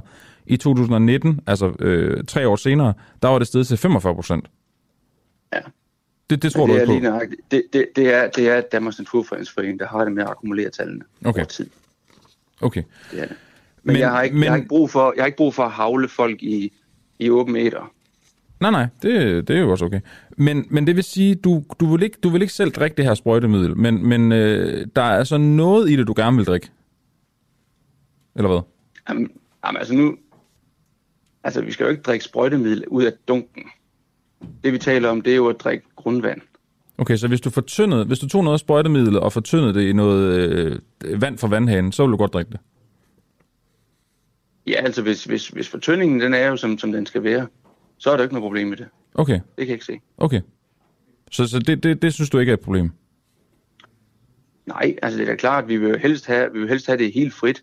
Men altså problemet er jo i dag, at du kan måle ned til, til, til en, en milliontedel af, hvad man kunne for, for 20 år siden. Men hvis du helst vil have det helt frit, er det så ikke en idé bare at følge de her BNBO'er? Altså, og så lade være med at sprøjte omkring vandboringerne? Jo, men problemet er jo, at BNBO'erne løser ikke nødvendigvis problemet. Problemet er jo, at de problemer, der ligger derude fra gammel tid, vil jo blive ved med at trække ned. Men vil der komme mere eller mindre sprøjtevand, sprøjtemiddel i vores drikkevand, hvis I stopper med at sprøjte omkring vandboringerne? Jeg vil tro, at, øh, jeg vil tro, at det vil være det samme. Også over tid? Så skal vi i hvert fald ud i rigtig, rigtig, rigtig mange år. Okay, så der vil komme mindre? Ja. Okay. Øhm, Og det er, er- er, det godt for naturen, det her sprøjtegift og grundvandet? Nej, men det er neutralt. Det er neutralt. Altså det er jo det, der er hele essensen i den måde, man godkender, godkender midlerne på. Det er jo, at der skal ske en fuld og hel omsætning af det. Mm. Og det, er jo, og det er jo det system, man har lavet her i de sidste 10-15 år, der hedder VAP, som er helt unikt her i verden. Okay. Det er et dansk system, der kører, hvor man skal screene, hvor det skal være nedbrudt, hvor det skal være neutralt. Og der ligger nogle klare definitioner på, hvordan det skal være det. Og hvis ikke det kan det, så bliver det ikke godkendt. Så enkelt er det bare. Lige at, ja, undskyld, undskyld, det, og hvis der er tvivl, og er der tvivlstilfælde, så bliver det fjernet. Øh, det vil du også kunne se, hvis du går ind og ser, hvor mange stoffer, der, hvor, mange, hvor mange produkter, der er fjernet de senere år. Det er helt vildt. Altså, er der bare skyggen af mistanke, så er det fjernet. Mm. Nå, men bare fordi der er fjernet mange, kunne det godt være, der skulle fjernes flere jo. Det er jo ikke et argument, kan man sige. Jo, jo, jo, jo. Det, det kan man jo altid. Niels Hauge øh, Mikkelsen, lige her til sidst. Hvad, hvad kommer der til at ske? Kommunerne har jo, har jo til udgang af året til ligesom at sørge for, at de følger den aftale, de har lavet med regeringen. Øh, hvad kommer mm-hmm. til at ske øh, hos dig? Jamen altså, jeg vil da, jeg vil da, vente, jeg vil da vente og så se, hvad, hvad kommunen har tænkt sig at gøre. Altså, øh, jeg har tilbudt øh, vandværket at lave en frivillig aftale med dem på nogle bestemte vilkår. Og det har ikke noget med BNBO'ens størrelse at gøre, det har noget at gøre med de aftaletekster, der ligger i det. Det har man ikke ønsket at indgå i, fordi kommunen sidder og definerer nogle regler, de vil have, og dem kan jeg ikke være med på. Så jeg har tilbudt, jeg har tilbudt vandværket, at vi kan godt løse den her aftale. Det kan vi godt finde ud af, men det skal være på nogle ordentlige vilkår, som vi alle sammen kan være med på. Så er vi med på at lave løsningerne. Men ikke det her revolverværk her. Glem det. Niels Hauge Mikkelsen, næstformand i Bæredygtig Landbrug, og selv øh, både økologisk og konventionel landmand med, med planter. Tak fordi du er med her til morgen. Velkommen. Og nu skal vi have vores øh, nye vært ind i øh, studiet, og vi skal også have et interview på, på 10 minutter. Der skal ske meget. Det bliver, det bliver rigtig godt. Jeg vil gerne øh, lige rykke lidt med min mikrofon, så der er plads til, at den nye vært her på radioen, Karoline Kært, kan komme ind og sætte sig ved siden af mig. Hej Karoline. Hej. Øhm, du kan bare lige sætte dig til rette, så skal jeg nok lige få, få snakket lidt imens. Jeg kan, jeg kan tease frem mod den næste interview, vi skal lave, Karoline. Så det er med øh, Torsten Geil, medlem af Folketinget for Alternativet. Ham skal vi tale med, Karoline, fordi, øh, fordi vi jo har et mål her i, radioen om, at vi skal have fat i alle 179 medlemmer mm. af Folketinget. Øh, det skal vi, fordi det er øh, lytterne derude, og der er mig, der har ansat dem alle sammen. Så synes vi også, vi har krav på at høre, hvad det er, vi har ansat dem til, og hvad de kommer til at gøre. Men inden vi lige kommer til det, Karoline, så øh, vil jeg godt sige velkommen. Tak skal du have. Dejligt at se dig. I lige måde. Du er, øh, er ny vært her på kanalen. Det kommer du til at være tre dage om ugen. Øh, du kommer til at sende sammen med mig blandt andet. Du kommer til at sende sammen med, øh, med Christoffer Lind. Vil du ikke lige fortælle lidt om, øh, hvem du er og hvad du kommer fra og sådan noget? Oj. Ja, kort. Thorsten Geil skal på. Du må godt lige gøre det. Lynhurtigt. Ja. Øhm, jamen, øh, så er jeg fra øh, Jylland. Ja. Og øh, lige nu bor jeg på Frederiksberg. Og så har jeg lavet en hel masse radio de sidste fire år. Øh, rigtig meget på P4, mm. lidt på P3, mm-hmm. og et smut forbi Radio 4 også. Ja. Mm. Og det er nyheder. Du har også lavet fjernsyn. Og det er nyheder. Jeg har også lavet lidt fjernsyn. Ja. Jeg har også lavet TV-avisen. Karoline, så det bliver, det bliver så godt. Det er sådan, Karoline, hun skal jo selvfølgelig have en, øh, en blid indføring, øh, han har sagt her, her på kanalen, øh, og det får du også stille og roligt. Så håber jeg bare, at jer derude vil tage godt imod Karoline, og være lige så konstruktiv i jeres feedback, som I er over for os andre værter, sådan at, øh, at vi kan blive bedre alle sammen. Det bliver vi jo af det, I skriver til os, så det gælder selvfølgelig også, øh, også dig, Karoline. Nå, nu øh, synes jeg bare, vi skal gå i gang, så er du med resten af timen, og så, øh, så lad os kaste os ud i det. Øh, Thorsten Geil, godmorgen. Godmorgen. Øh, medlem af Alternativet i, øh, i Folketinget. Øh, Thorsten Geil, jeg ved ikke, om du har hørt oplægget før, men, men det går ud på, at vi her på Den Uafhængige har et mål om at, at tale med alle de nye medlemmer af Folketinget, også de gamle. Du har, du har siddet der lidt alene det sidste stykke tid. Øh, fordi at øh, vi gerne vil blive klogere på, hvem det er, vi har, har ansat derinde. Så i snakken kan sådan set bare ud på, at vi gerne vil blive lidt klogere på, øh, på dig. Ja. Øh, og på dine mærkesager. En af mærkesagerne, I har i, øh, i Alternativet, det er jo, at, øh, at der skal være en fire-dages arbejdsuge. Mener, mener I stadig det? Ja da. Ja, det gør I. Det gør vi. Øh, hvad kommer det til at koste samfundet? Jeg tror, det bliver en øh, god investering for samfundet. Altså, der er jo mange, øh, både private firmaer og offentlige organisationer og NGO'er, som har indført fire dages arbejdsuge. Og øh, mange af dem har også øh, en arbejdstidsnedsættelse i den model. Og det, det viser sig, er, at produktiviteten bliver faktisk højere. Og det er så ikke fordi, at man presser folk, men det er fordi, at den arbejdsglæde, som det skaber, faktisk betyder, at, øh, at folk præsterer bedre.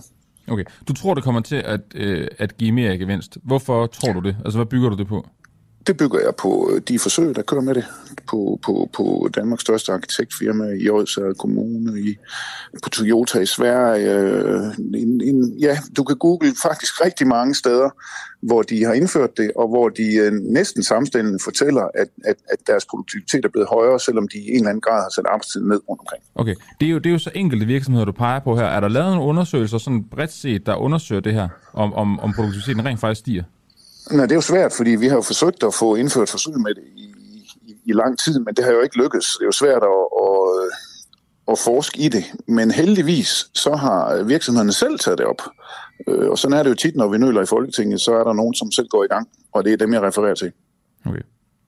Så vi ved det ikke rigtigt? Altså, øh, hvis, hvis, hvis du ikke tager det på, for, for gode varer, at alle dem, som stort set alle dem, som gør det, de siger, at det er rigtig, rigtig fint, og at produktiviteten den øges, nej, så ved vi det ikke rigtigt. Er, er der nogen, der ikke oplever, at produktiviteten øges? Ikke blandt dem, jeg har undersøgt. Okay. Er det, er det et udtryk for skyklapper, eller hvad? Hvad siger du? Er du, er du scrollet forbi, når du har googlet det, har du så scrollet forbi dem, hvor det ikke har fungeret? Så den gider jeg ikke kigge på. Mm, Hvorfor skulle jeg dog det? Altså, jeg er jo interesseret i at finde ud af, om, om det lykkes. Altså, jeg, jeg er jo interesseret i at finde ud af, om det dur. Og hvis det er sådan, at det viser sig, at der er en masse eksempler på, at det ikke dur, så er jeg også interesseret i det, fordi så vil det være en dårlig idé at, at, at kæmpe for det.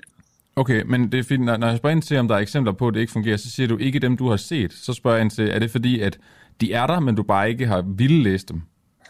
Ja, det er da et svært spørgsmål. Nå, hvorfor er det det? Jamen fordi, at jeg har da ikke tænkt mig at, at, at, at lukke øjnene for det, som, som, øh, som ikke dur, og så kun øh, reklamere for det, der dur. Altså, det er jo, det er jo useriøst. Jamen, jeg synes, det er interessant, at der ikke er et eneste eksempel på, eller du ikke har et eneste eksempel på, at det ikke fungerer. For så kan jeg ikke forstå, hvorfor vi ikke bare gør det. Jeg tænker, der må, Jamen, der, der må vel være nogle steder, hvor det ikke er optimalt med en fire-dages arbejdsuge. Det er det garanteret. Men når du ser, når du er på folkemøde eller andre steder, hvor mennesker og, og organisationer fra det private eller det, eller det offentlige eller det frivillige mm. øh, del af samfundet, de, de har indført det, så er det alle de steder, jeg har hørt, så har man rigtig gode erfaringer. Det er lidt forskelligt, hvor meget man har sat arbejdstiden ned. Det er jo ikke sådan, at man bare alle steder øh, sætter den ned 6 timer eller 8 timer. Nej. Det er forskelligt. Men det, som jeg lægger mærke til, er, at produktiviteten stiger til trods for øh, varierende arbejdstidsnedsættelser. Det synes jeg faktisk er rigtig interessant. Og det, som, det, som nogen siger, er, at vi, vi går og, tænker, og tror, at grunden til, at vi har arbejdsglæde, det er, fordi vi skaber nogle resultater. Og så, der, så prøver man at vente om og sige, at det kan være, at resultaterne kommer, fordi der er en arbejdsglæde. Mm. Der kommer af, at man har lidt mere frihed til at tilrettelægge sit arbejde, man måske kan nå at hente sine børn, man måske har en, har en forlænget weekend. Mm. Øh, plus, at, at, at den her nye måde at arbejde på, som følger med fire dages arbejdsuge mange steder, er også en omlægning af arbejde, hvor man prøver at bruge lidt kortere tid til møder, lidt, lidt kortere tid til at tjekke mails, lidt kortere tid til, til sociale medier, hvor man prøver at strukturere nogle af de ting ud, som tager en ufattelig meget tid, og som, som sjældent er særlig produktiv. Thorsten, øh, jeg kunne også godt lige tænke mig at komme ind på, øh, hvilken vej Alternativets ko vender i forhold til det her med den her advokatundersøgelse med Mette Frederiksen. Øh, hvad, hvad vej vender den lige nu? Jeg forstår ikke spørgsmålet. Øh, jeg tænker på de kovendinger, der er sket i forhold til, øh, om øh, der skulle laves en advokatundersøgelse med Mette Frederiksen, eller ej. Hvor, hvor er I på den lige nu? Øh, jamen, det er vi der, hvor vi har sagt, altså, at øh, vi vil have en advokatundersøgelse. Og det er jo det, som vi, øh, som, som vi var ude at sige. Okay, fordi jeg, jeg hørte jer bare sige, at der vil lige gå et par uger, før I fandt ud af, om I endeligt vil gøre det eller ej. Altså, I ligesom lige skulle se forhandlingerne an, sådan forstod jeg det. Nej, så, nej, det der skete var, at der kom den her nye undersøgelse fra, øh, fra, fra de her tre professorer. Ja, præcis. Og så blev vi spurgt om, hvordan vi forholder os til den. Og så sagde vi, at den har vi tænkt os at læse rigtig grundigt. Mm. Og så har vi tænkt os at snakke med nogen, der er klogere end os. Og så har vi tænkt os at drøfte rigtig, rigtig øh, indgående i gruppen. Ja. Og så øh, skal vi nok øh, indvige verden i, hvad vi mener om den, når det er sådan, at vi har gjort det. Ja, så det vil sige, lige nu, altså så, så, så svar på spørgsmålet er, at lige nu der vil I have en advokatundersøgelse, men I diskuterer det, så det er ikke fordi, det sådan står mejslet i granit? Altså, vi er jo nødt til, at, når, når der kommer sådan en stor undersøgelse, øh, eller retlig vurdering, som den hedder, mm. øh, fra, fra tre meget, meget anerkendte professorer, så er vi jo nødt til at kigge på den. Altså vi er nødt til at, at, at vurdere, ja. er det her et indspark i den her debat, som, som, som kan noget. Mm. Det tror jeg er meget naturligt, man bruger tid på. Ja. Så, så det er ikke sikkert, at I ender med at vil have en advokatundersøgelse. I vil godt lige blive klogere på det først. Altså, vi er i gang med, at, altså, vi er i gang med den proces, jeg lige har skitseret. Ja, så dermed er I ikke sikre på, om I vil have en advokatundersøgelse. I vil godt læse den her anden undersøgelse først. Altså, vi er i gang med at finde ud af, hvad vi mener om den her undersøgelse. Og det er det, som, som, øh, som vi bruger tiden på lige nu. Og, og, vi, det og sige, det, vi bruger og, også tiden på en hel masse andet. Ja, det ved jeg, det ved jeg. Og det, I kommer til at mene om den undersøgelse, det kommer til at have indvirkning på, om I mener, der skal laves en advokatundersøgelse. Det aner det ikke. Okay, men det kan det godt komme til. Jeg ved ikke. Okay. Øh, hvordan sørger I for, at I øh, ikke får dårlig søvn i den her periode? For det var jo det, der sidst gjorde, at I var i tvivl om, det var det ene eller det andet. Hvad mener du? Jamen, Francisco Rosenkilde gav jo til grundlag, at hun havde sovet dårligt, blandt andet. Ikke, eller ikke sovet dårligt, ikke sovet nok i virkeligheden jo. Øhm, og så tænker jeg bare på, om det er noget, I sådan specifikt har ligesom talt om, at I skal være udvilet, når I tager de her beslutninger. det må du spørge Francisco Rosenkilde om. Nej, det var selvfølgelig ikke dig, der ikke havde sovet, det er rigtigt nok. Nå, men det kunne godt bare godt være, at de ligesom havde udtalt, at sørge for, at man møder frisk og veludvilet op, når vi skal diskutere det. Jamen, vi har ikke været i gang med at diskutere vores søvnmønster. Nå, okay. Det kunne måske være meget godt at gøre det på Christiansborg generelt. Ja, det kan så sikkert godt tror, være. Jeg tror, det hun mente var, at hun havde været i gang med en lang, lang, lang, lang valgkampagne. Ja, ja. Og sådan, det, det, det, det, den, den, den situation står vi jo heldigvis ikke i hele tiden. Okay. Nå, men den er jo gratis herfra, fordi hvis det var søvn, søvnmangel sidst, der gjorde det, så er det godt, at det skal indarbejdes i jeres arbejde. Men det, det er jo ikke sikkert. Men det, er jo, den, det kan du jo overveje. Vi forsøger at få så meget søvn, vi overhovedet kan her på efter, efterkant af valget. Thorsten Geir, på tak fordi du var med her til morgen. Så vender vi helt sikkert tilbage til dig, når I har øh, fået læst den her ene undersøgelse, og så øh, se, om det har nogen indvirkning på jeres holdning til den anden, altså advokatundersøgelsen af Mette Frederiksen. Tak fordi du var med her til morgen. Velkommen. Hvad tror du, Karoline? Mm, måske er det meget godt at få lagt et søvnmønster. Det i hvert fald nogle store Men hvad tror du? Tror du, de ender med at øh, stå ved advokatundersøgelsen eller nej? tages. Det virker som om, det er meget uklart. Det Gør tror jeg ikke simpelthen ikke, de gør. Nej, Det må jeg indrømme. Det tror jeg simpelthen ikke, de gør. Når, når, når, de, når man på den måde siger, at vi mener det her, vi skal bare lige læse en masse andre ting først, så er det jo en lem, de holder åben, fordi de ikke helt præcis ved, hvad det er, de mener nu. Ja. Og hvis jeg var 100% sikker på, at jeg aldrig ville åbne en lem, så holdt jeg den ikke åben. Så lukkede jeg den. Nej, så, så er det nemmest bare at lade den være Ja, lukket. ikke? Jo. Men altså, man kan så sige, der er, også noget, der er måske også noget politisk ordentlighed i, at vi skal blive klogere, vi skal ligesom, altså det kan jeg faktisk også godt se.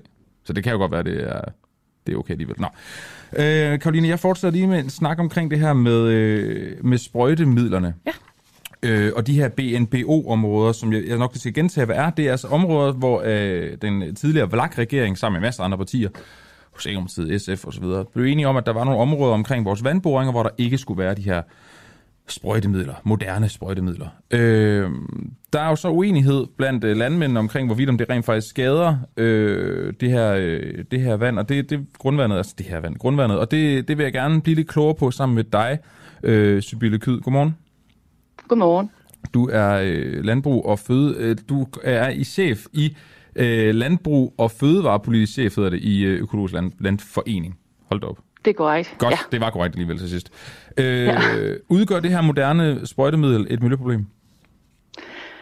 Vi ved det jo faktisk ikke. Øh, vi kan kun håbe, vi kan alle sammen kun håbe, at det kun er fortidens synder, vi ser. Men situationen er jo, at vi finder sprøjtegift i 94 af landets 98 kommuner, og at øh, det er i mere end halvdelen af de øh, drikkevandsboringer, man har, man finder sprøjtemidler. Og man undersøger kun for en brøkdel af de sprøjtemidler og nedbrydningsprodukter, som man har anvendt gennem tiderne. Så vi ved det jo faktisk ikke, om det udgør et problem. Og der er også øh, nogle af de kendte, øh, moderne sprøjtemidler, som findes i, i grundvandet. Og man finder sprøjtemiddelrester i 80% af prøverne for det unge grundvand. Så der er alt muligt god grund til at passe på det drikkevand, vi har, og ophøre med at bruge pesticider. Ja, det, det, det er der sikkert, men, men hvorfor ved vi det ikke? Altså lige nu beder vi landmænd om at stoppe med at bruge et sprøjtemiddel, som vi reelt ikke ved om skader grundvandet. Jamen det er jo fordi, der er så mange øh, sprøjtegifte og nedbrydningsprodukter, vi skal undersøge for, for at vi kan vide det med sikkerhed. Og så er der en tidsforskydning. Når, når de, øh, de produkter, vi finder i dag, er jo alt overvejende grad gamle produkter, og det er jo fordi, at der er en stor tidsforskydning fra, at du har brugt den, og til de når frem til grundvandet. Mm. Så kan vi sige, at man har øh, forbedret godkendelsessystemet, der ligger bag, så man kan håbe, at de nye produkter, vi har godkendt, ikke også vil kunne findes om 30 år, men vi ved det ikke. Øh, risikoen er der helt klart. Okay, fordi jeg, jeg talte med en, øh, en landmand lidt før, øh, hvor at han sagde til mig, at når der er kommet en stigning fra 2016, det er så Danmarks Naturfredningsforening, der har de her tal, der siger, ja. at der i, øh, er fundet rester af sprøjtegift i 25% af vandværkernes drikkevandsboringer i 16, og i 2019 var det i 45% af tilfældene. Ja. Den stigning, kan den godt skyldes, at øh, der bare sidder mere af 50 år gammel sprøjtegift ned i grundvandet? En del stigning vil betyde, eller forårsages af, at, at vi undersøger for flere sprøjtemidler nu. Vi bliver opmærksom på et problem, så vi begynder at undersøge formidler, som vi ikke undersøgte for mm. tidligere. Og jeg vil tro, det er, den, kan man sige, det er den overvejende årsag til, at vi finder det nu. Okay. Jeg må indrømme, når man, når man beder, det er jo en ret, hvad hedder det, vidtgående øh, indgreb, der skal ske her. Ikke? Altså, der, er, der er områder, ja. som er ejet af nogle landmænd, hvor man så siger, det I gør normalt, det må I ikke gøre længere. Øh, det, det har regeringen bedt kommunerne om at gøre, det er så det, de, de kæmper med lige nu at få landmændene til at gøre. Men hvor, ja. hvorfor beder man dem om det, når ikke vi ved med 100% sikkerhed, om det er farligt, det de sprøjter med? Man kan sige, hvis først vores sprøjte, eller undskyld, hvis først vores øh, drikkevand er forurenet, så er det jo forurenet, og så er det tabt, så kommer vi jo ikke til at længere kunne drikke rent drikkevand, uden at behandle det. Så man kan jo spørge sig selv, om skal det bevises først, at, vi, øh, at det var farligt, og vi tog fejl, eller skal vi hellere være forsigtige og sige, at, at vi skal beskytte vores drikkevand, fordi vi vil ikke risikere at miste det.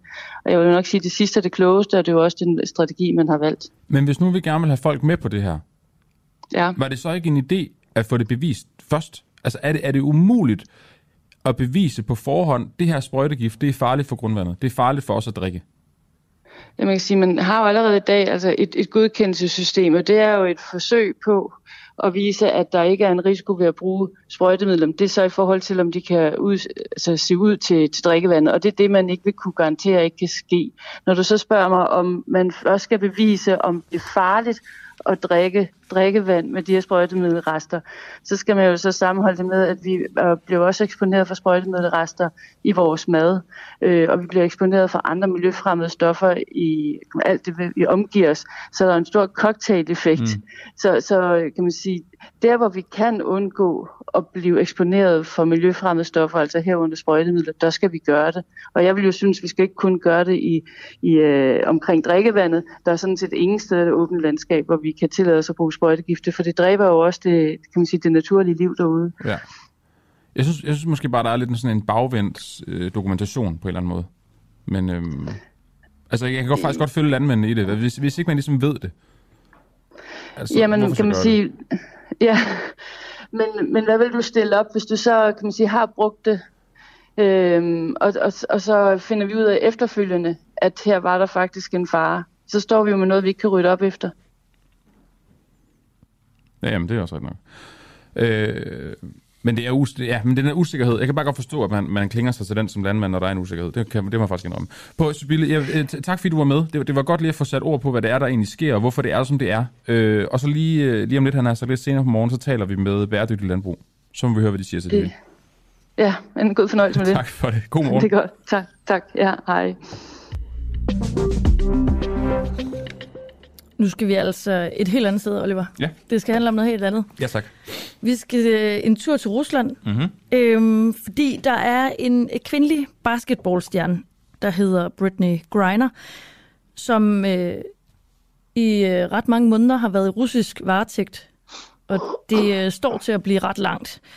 Øhm, faktisk så har hun fået en straf på ni år. Øhm, og hun er, er blevet... Ja, det er lidt vildt. Hun blev øh, fanget med noget... Øh, altså under et gram cannabisolie i, øh, i sin oppakning. Ja. Og så øh, blev hun anholdt, og øh, nu er hun så blevet flyttet til en såkaldt russisk straffekoloni i øh, en region øh, sådan lidt øh, sydøst for Moskva. Øh, og der skal hun så afzone resten af sin ni år lange fængselsstraf. Øh, jeg bliver nødt til at vide, hvad sådan en straffekoloni det er. Ja. Så øh, Flemming Splidsbol, godmorgen. Ja, godmorgen. Forsker i øh, global sikkerhed og verdenssyn. Øh, kan du ikke lige forklare, hvad en, en russisk straffekoloni det er? Jo, en uh, russisk straffekoloni er jo, det er jo et fængsel, øhm, så hun er blevet overflyttet fra uh, kan sige, fængsel, som, uh, man siger, hvor hun har været i en form for detention øh, og ventet på at blive øh, kørt væk. Og det er hun så blevet nu og kørt til den her republik, der hedder Moldovia, øh, som ligger måske 400 km øh, sydøst for Moskva. Og der er hun så blevet sat i en straffekoloni. Og det er et fængsel, hvor der indgår straffearbejde. Mm, øh, der indgår straffearbejde, så hvad adskiller ligesom en straffekoloni og et almindeligt fængsel? Ja, det er, det er der, de har deres hverdag. Øh, I straffekolonien har de deres hverdag, det er der, de bor, og det er der, de arbejder. Øh, og straffekolonierne i Rusland findes i forskellige former. Og Britain Griner er kommet i det, som er den Øh, den mildeste kategori, øh, kan man sige sådan standardkategorien, øh, og det har blandt andet noget at gøre med, hvilke faciliteter de har adgang til, herunder også, hvor meget de må få besøg, og hvor meget de må ringe osv. Og så er der jo andre typer af, af kolonier, og vi kender oppositionslederen Alexei Navalny. Han sidder i den hårdeste form for strafkoloni, og igen har de noget at gøre med, hvor meget de må øh, få adgang til, altså for eksempel begrænset adgang øh, i besøg og, og breve og telefonopkald osv. Hvad er det for noget arbejde, de laver? Det er meget forskelligt. Det kan fx være øh, sådan noget lettere træarbejde, måske noget med at lave nogle forskellige møbler. Øh, det kan være øh, styrearbejde, metalarbejde. Vi ved blandt andet, at Alexander Vandel sidder og syr ting. Øh, så, øh, så den slags arbejde, som, øh, som de så har som deres hverdag. Men det er altså en, en form for fængsel, men hvorfor er hun ikke bare blevet i det fængsel, hun var i forvejen? Ja, det er jo selvfølgelig ikke hende, der styrer det, men altså, hvorfor er de ikke bare ladet hende sidde der? Jamen, det er fordi, øh, vil jeg formode, at der ikke er plads. Øh, så der er jo sådan et enormt netværk af, af straffekolonier rundt omkring i Rusland, hvor man så sender folk hen, når de ligesom har fået deres straf, og man ved, hvor længe de skal sidde, så bliver de overført dertil, og så er det der, de så skal have deres hverdag, og de skal sidde, og de skal arbejde, og de skal ja, ligesom sidde og vente på at blive løsladt igen. Okay, sindssygt nok. Øhm, hun har en straf på ni år. Øh, og har jo så siddet lidt under et år. Hvad er chancerne for at komme øh, hjem før ni år? Det er jo meget svært at sige. Det er jo klart, det er en politisk øh, sag, den her. Øh, min formodning og formodning hos mange er jo, at, at russerne vil forsøge at udveksle hende. Øh, så det vil sige, det kan jo også være, at det er det, der har motiveret dem simpelthen fra starten. Jeg tænker, nu får vi fat i en her, som er, øh, som er højprofileret, som vi kan bruge til at udveksle. Og der er det jo fra russisk side, en, kan man sige, de har interesse i at, at have fanger, give dem lange straffe, voldsomme straffe. Altså, vi bruger jo meget tid på at tale om den her russiske straffekoloni. Det gør man jo i, både Danmark og Vesten generelt, ikke? fordi det lyder meget voldsomt. Øh, og, og russerne håber givetvis, at der kommer et internt pres i USA, øh, politisk pres for at få hende løsladt. Øh, og det vil kunne ske i forbindelse med en udveksling. Så, øh, så det kan tænkes, at russerne har navn på nogen også, de gerne vil have, for eksempel fra, øh, mm. fra amerikanske, eller måske endda fra andre fængsler, men jo især fra de amerikanske, som de så kan, kan bruge til en udveksling. Ja, okay. Jamen, det bliver øh, spændende at følge med i og øh, se, om hun kommer hjem, før at der er gået ni år. Flemming Spidsbol, øh, tak fordi du var med. Ja, selv tak. Godmorgen. Godmorgen. Det lyder så ubehageligt. Nej, det er det sidste sted, jeg skulle Nej, det skal jeg heller ikke. Nej. Det er sikkert også koldt. Helt vildt. Nå. Vi skal videre. Mm. Øh, vi skal tale om mere om øh, de her falske fodboldfans. Øh, kom ind, vi skal tale med Mads Byder lige om lidt, men jeg tænker, at vi lige først skal høre et lille klip, vi har lavet. Det vi jo spørger om, er det her med, det er det, jeg gjorde i løbet af den første time, hvorvidt om det er et udtryk for fordommen, at vi griner af inderne, når de øh, er fans af landshold, der ikke er det indiske landshold. Øh, jeg har lige et klip, vi skal høre her.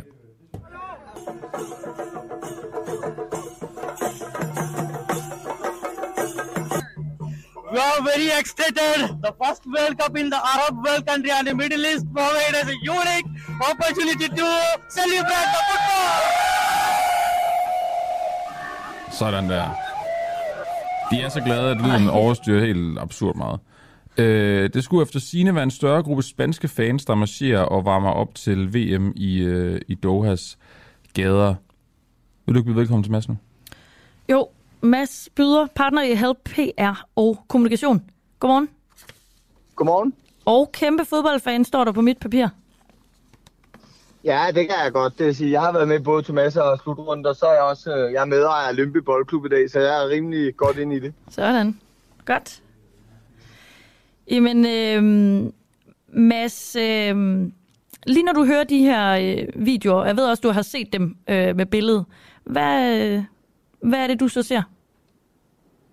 Jamen, jeg blev faktisk også interviewet til et par af jeres kollegaer forleden, politikken og nogle andre, hvor jeg øh, jo straks øh, sagde i sidste uge, at jeg synes, det ser i scenen sat ud. Og øh, det er sådan et forsøg på noget... Øh, på at være autentisk på en måde, der overhovedet ikke lykkes. Faktisk øh, sker helt det modsatte.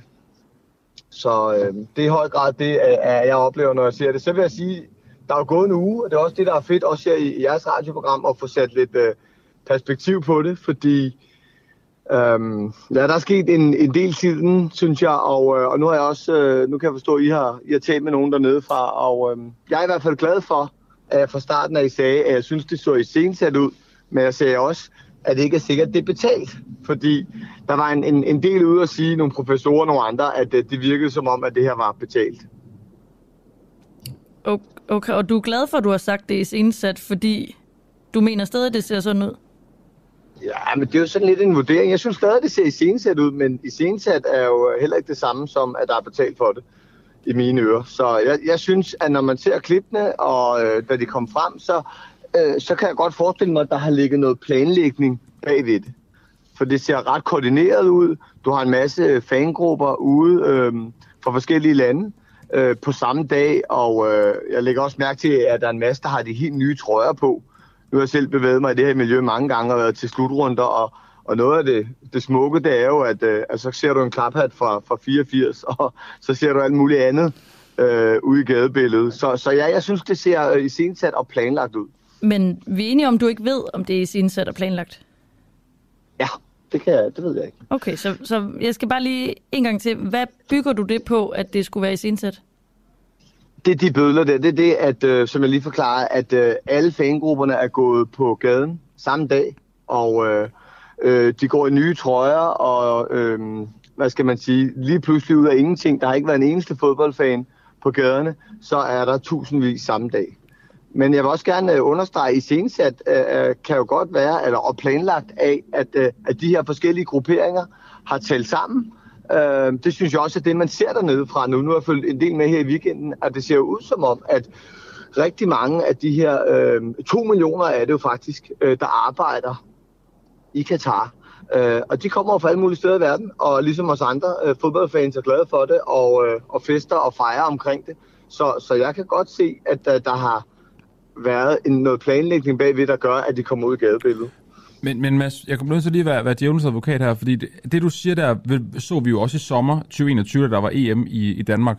Der var planlagte marche, hvor der var øh, en masse mennesker, der, der gik rundt og, og jublede. Der var jo også ekstremt mange nye fodboldtrøjer, fordi det vil man gerne have, hvis man er fodboldfan, det kender du sikkert selv. Man vil gerne have den nyeste trøje.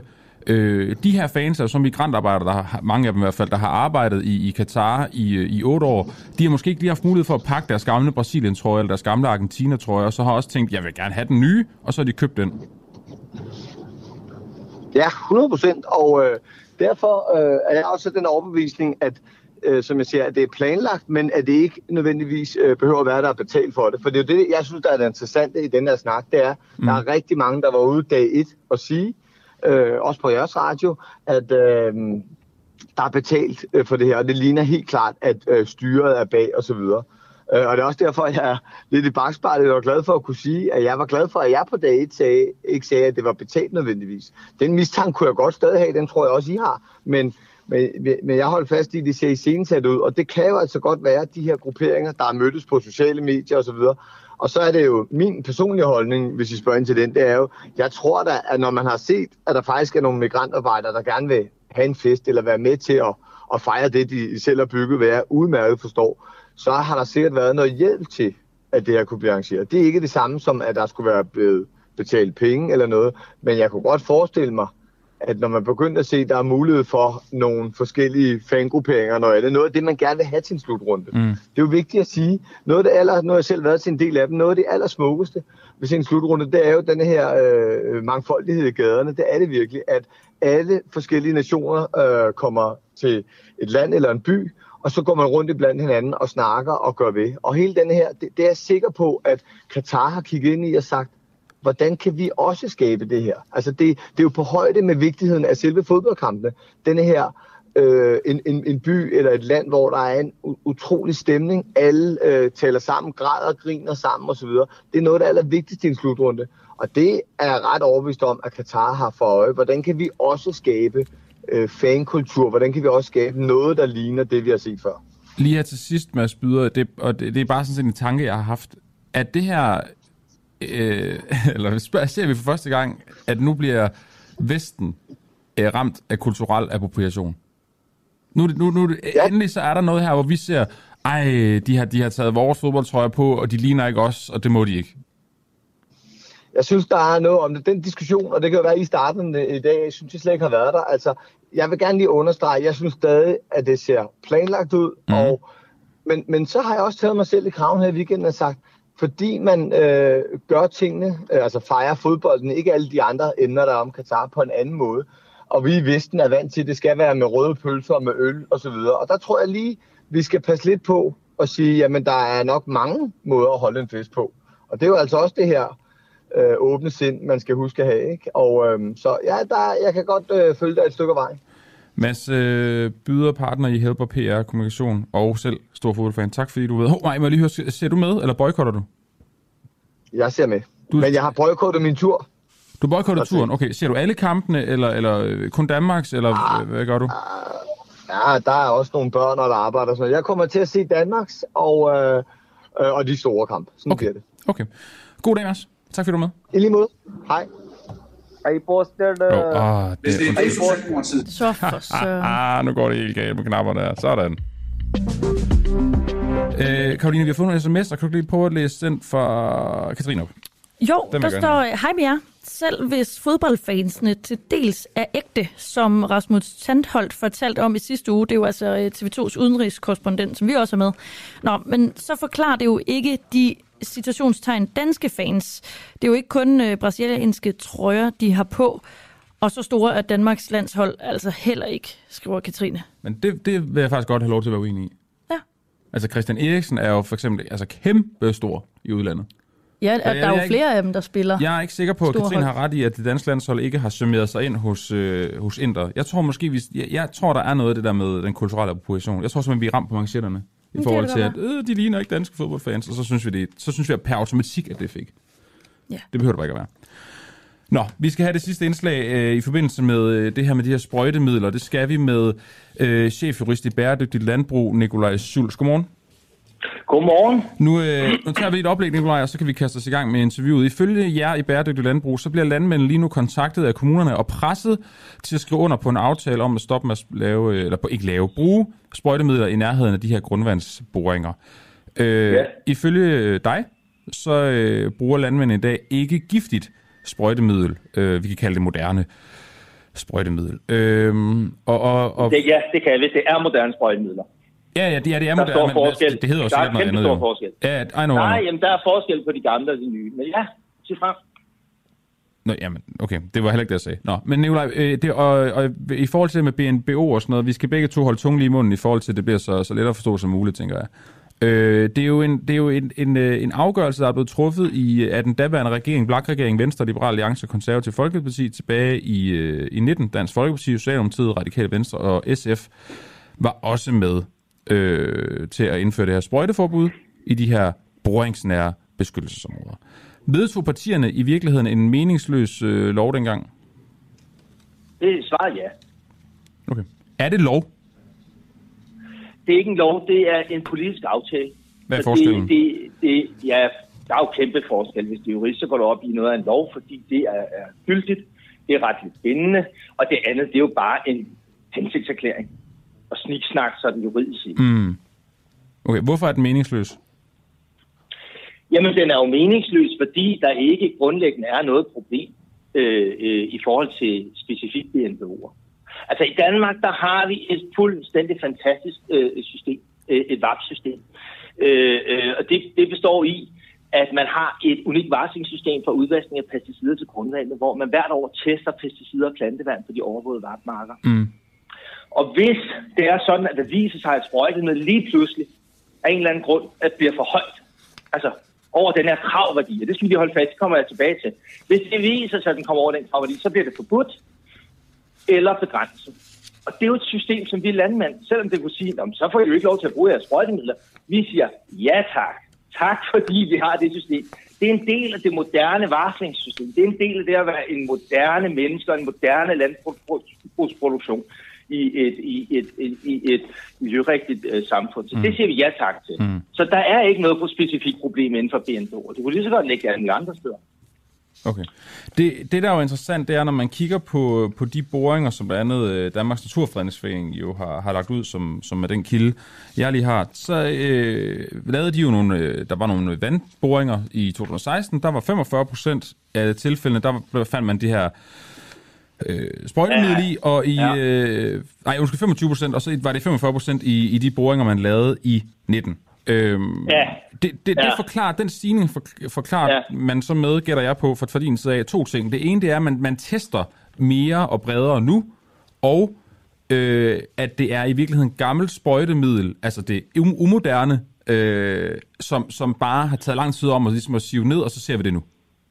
Oh, men, nu skal vi lige starte med en ting. Jamen, nu skal du starte med en ting. Jeg kender ikke undersøgelsen, så den kan jeg jo ikke konkret kommentere på. Men Kravværdien er 0,1 mikrogram. Det er 1,0 gange 10 minus 7. Jeg ved godt, det betyder for, for, for jævn dans 0,0000001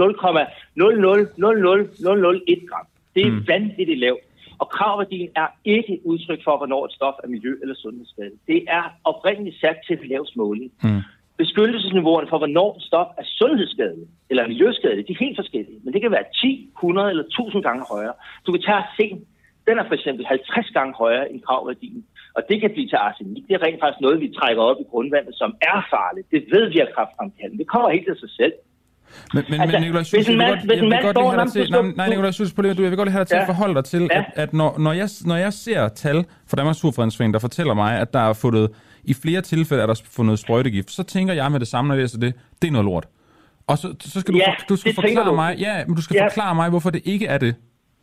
Det er fordi, at kravværdien er det laveste mål. Vi bliver bedre og bedre til at måle.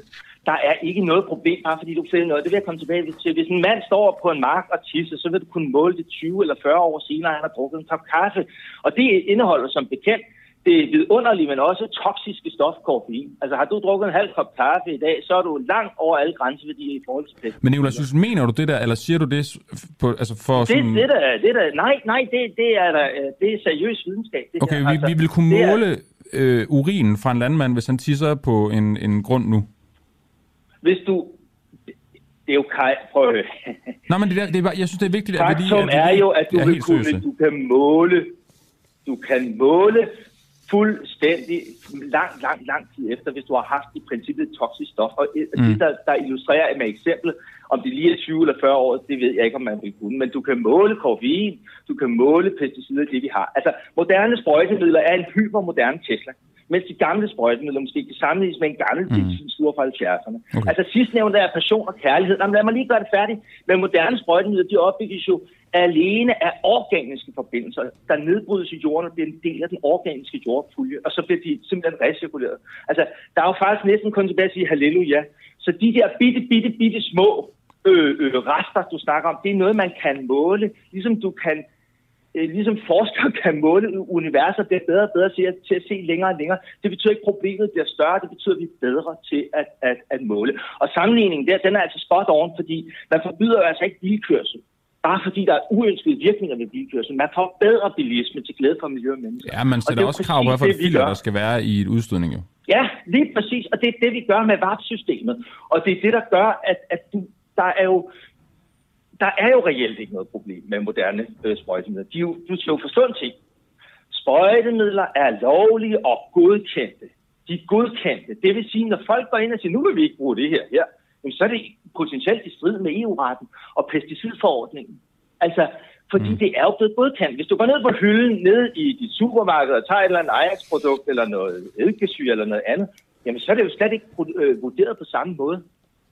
Og det, det, er jo, det, det, det ene er fuldt tilgængeligt, og det andet, det er, øh, det er simpelthen været igennem en godkendelsesproces. Men er, det er jo ikke et argument, at, at, ja, ja, men det er vel ikke et argument, at noget ikke er reguleret lige så hårdt som noget andet. Så, burde man sige, så kunne man jo så sige øh, omvendt argument, at så burde det hele blive reguleret lige hårdt. Jamen, det er overhovedet ikke, fordi hvis du går ud og ser på, nu, det, nu sneer det i dag, derfor hvor jeg bor, så er de ude at salte. Det salt, det ryger lige direkte ned ad vejrabatten. Det kan du måle i gigantiske mængder. Mm. Og det er faktisk, jeg ved godt, at vi bruger salt på æggemaden og så videre, men det er faktisk ekstremt toksisk. Altså, ja. øh, Roundup er mindre toksisk end, end, end, end husholdningssalt. Det er bare for at kunne illustrere, hvad det er, vi snakker om.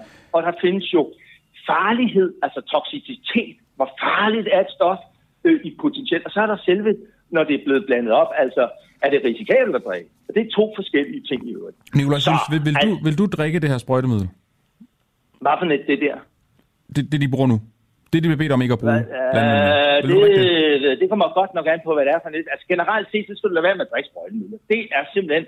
Du skal heller ikke sidde og drikke eddikesyre eller Ajax nede fra, fra din lokale sådan hushold. Du skal heller ikke, når du har renset benzin. Jeg bruger renset benzin. Men er det så, er det så ikke en meget god, Nikolaj Schultz, er det så ikke en meget god idé at sørge for, at det ikke er omkring vandboringerne, hvis du siger, at vi ikke skal drikke det, når vi kan finde det i drikkevandet? Jo, men der er ikke nogen sammenhæng. Der er ikke nogen sammenhæng til det.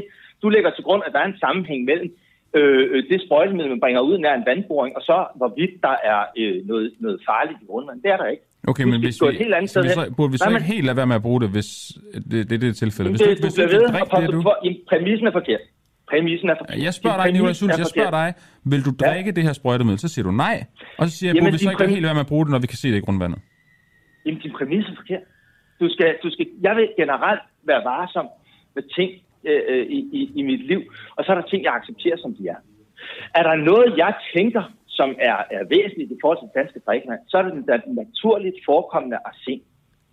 Det vil jeg sige. Men, der er ja, steder, okay, der, hvor der er... Men jeg vil gerne snakke om, om sprøjtemidlerne. Du siger, at vi skal bare acceptere, at det er i vores drikkevand, men du vil ikke drikke det. Nej, det er dig, der siger det. Nej, det var det, du lige jeg, sagde til mig. Jeg, jeg siger, at VAP-systemet og vores VAP-marker sikrer, at du kommer langt under den målelige. Og det er jo det væsentligste bidrag til, at du får en savlig og videnskabelig sikkerhed for, at der ikke er et problem med sprøjtemidler i grundvandet. Men du vil ikke drikke det? Du får... Jo, jeg drikker jo gladeligt på et glas vand. Det har jeg intet problem med. Men det var fordi, det lød som om, at det du sagde, var, vil du, vil du drikke et tag til gå ned og, hos en landmand, og så gå ud på lager og så tage en snaps med, med noget. Ja, det vil du ikke gøre. Jeg aldrig. Nej, Nej. Det vil jeg da ikke gøre. Jeg vil heller ikke gå ned og tage et glas med Ajax. Men hvis altså. det er fortyndet nok sprøjtemiddel, så vil du godt drikke det? Ja, altså, jeg, spørgsmålet har jo dårlig relevans, men svaret mm. ja, det er ufarligt jo, hvis det er blandet nok op. Okay. Men, det, jeg kunne ikke, men jeg kunne ikke... men, det, men det er jo ikke en... Men det er jo det, det vi gør, Nicolai Schultz. Det er bare det. Det er jo det, vi gør lige nu. Vi drikker jo fortyndet sprøjtemiddel i vores grundvand lige nu. Så det er bare godt at høre dig sige for Bertel Landbrug, jeg vil godt drikke det, hvis vi fortynder det. Jo, jo. Hvis det, hvis det er det, på det niveau, vi skal operere, så, så er det fuldstændig Men du, du, pointen er jo, at alt, hvad der kommer ud i miljøet, det, det bliver, får vi jo ind igen. Det kan vi jo se, det hører vi jo med kulkraftværker, der brænder af, så kommer der tunge metaller ud osv. osv. Mm. Vi skal jo kigge på, hvad det er, der rent faktisk er farligt. Og hvad der rent faktisk udgør en risiko.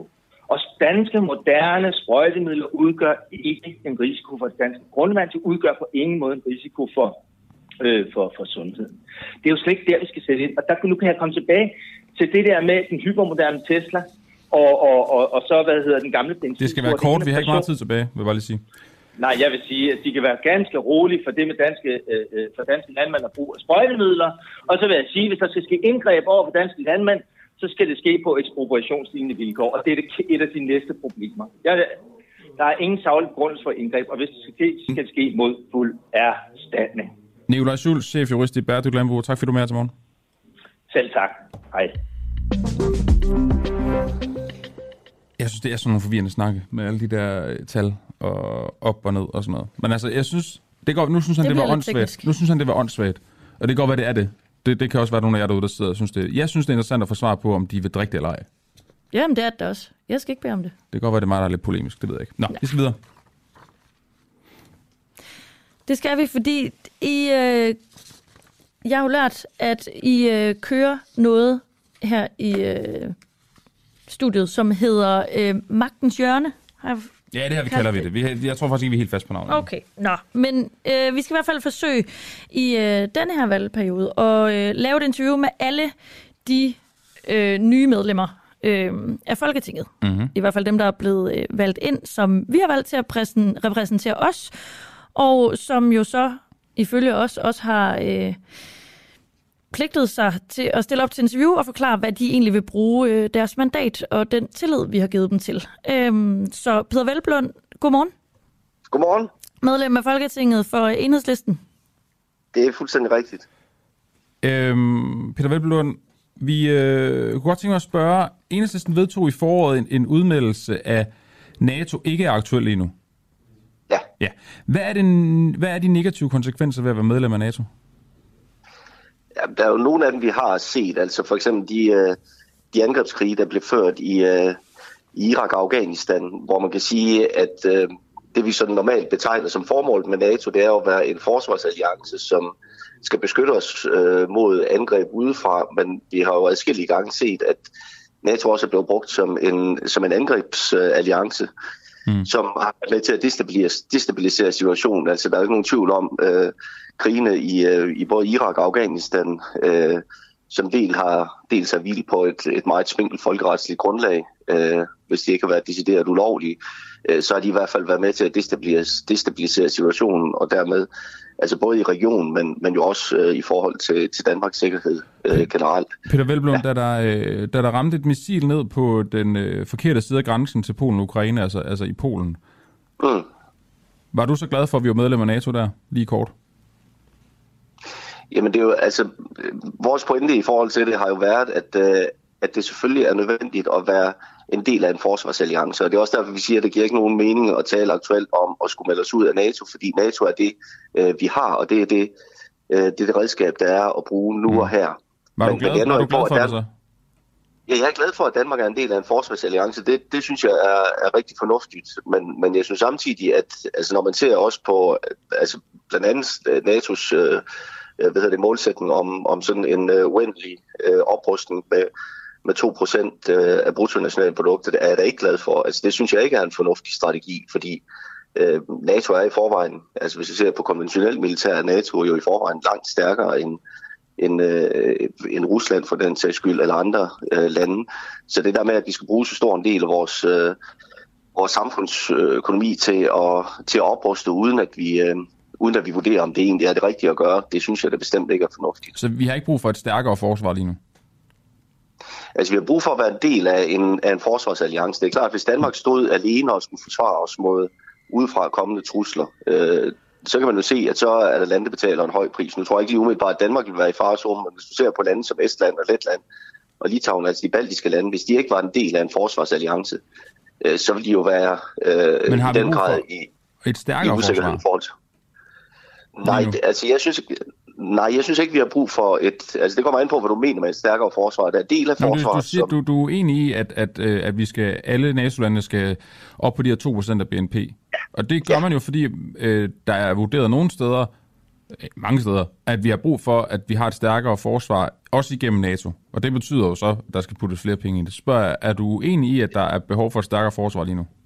Ja, det er derfor, jeg siger, at det kan, det kan man ikke bare svare entydigt på, fordi hvis du ser på øh, NATO, fordi hvis du ser på NATO's samlede militære styrke, så er den, øh, jeg tror, det er 19 gange stærkere end Ruslands for eksempel. Så det, der gør, at Rusland er... Det er også ret mange lande, der er medlem jo.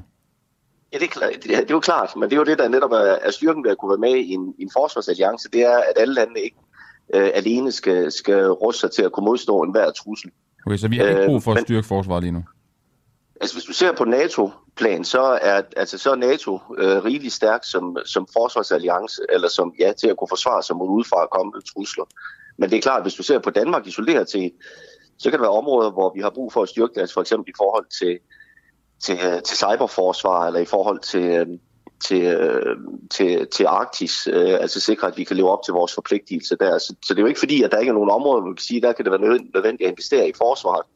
Men at sige, at man i NATO giver det større sikkerhed at blive ved med at opruste øh, med 2% om året. Det giver for mig at se ikke nogen mening, Men... fordi det er, jo ikke, det er jo ikke styrken af vores konventionelle forsvar, der, der er afgørende for, om, om, øh, om Rusland for eksempel angriber Ukraine. Det er et spørgsmål om, om Ukraine havde været med i en, i en forsvarsalliance i stedet for. Men jeg skal bare lige forstå, altså, det, vil, det vil sige, ja. at, at du, vil, du er med på, at der skal, øh, vi skal op på øh, 2% BNP. Pengene skal bare ikke gå til NATO-forsvar. Det skal gå til vores eget.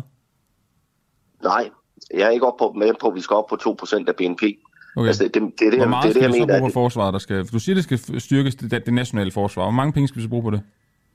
Ja, det er jo klart, det vil jo være en politisk prioritering, fordi der er også andre ting i vores samfund, vi skal styrke. Altså, vi har for eksempel et sundhedsvæsen, som er ved at kollapse. Mm. Og der er det klart, det at vi har, når jo, men det at vi har en, det vi er en del af en forsvarsalliance, det gør, at vi samlet set skal se på, den, den yder en, en form for, for beskyttelse for os, det at vi er med i en forsvarsalliance, hvor er det, vi skal bidrage specifikt Men, men forhold til det. det. er jeg helt med på, men ja. du, du sagde lige før, der sagde du, at man kan godt kigge på, at der er behov for at styrke for eksempel vores cybersikkerhed i forhold til vores, vores forsvar der.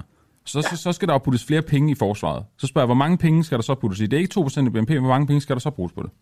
Ja, det, det vil jo være op til en konkret forhandling, fordi der, altså noget af det vil være nogle nye penge. der- Nå, jamen, noget, noget af det vil jo være nye penge, øh, andet vil være omprioriteringer inden for, inden for forsvaret. Så er det jo inden for alle andre sektorer.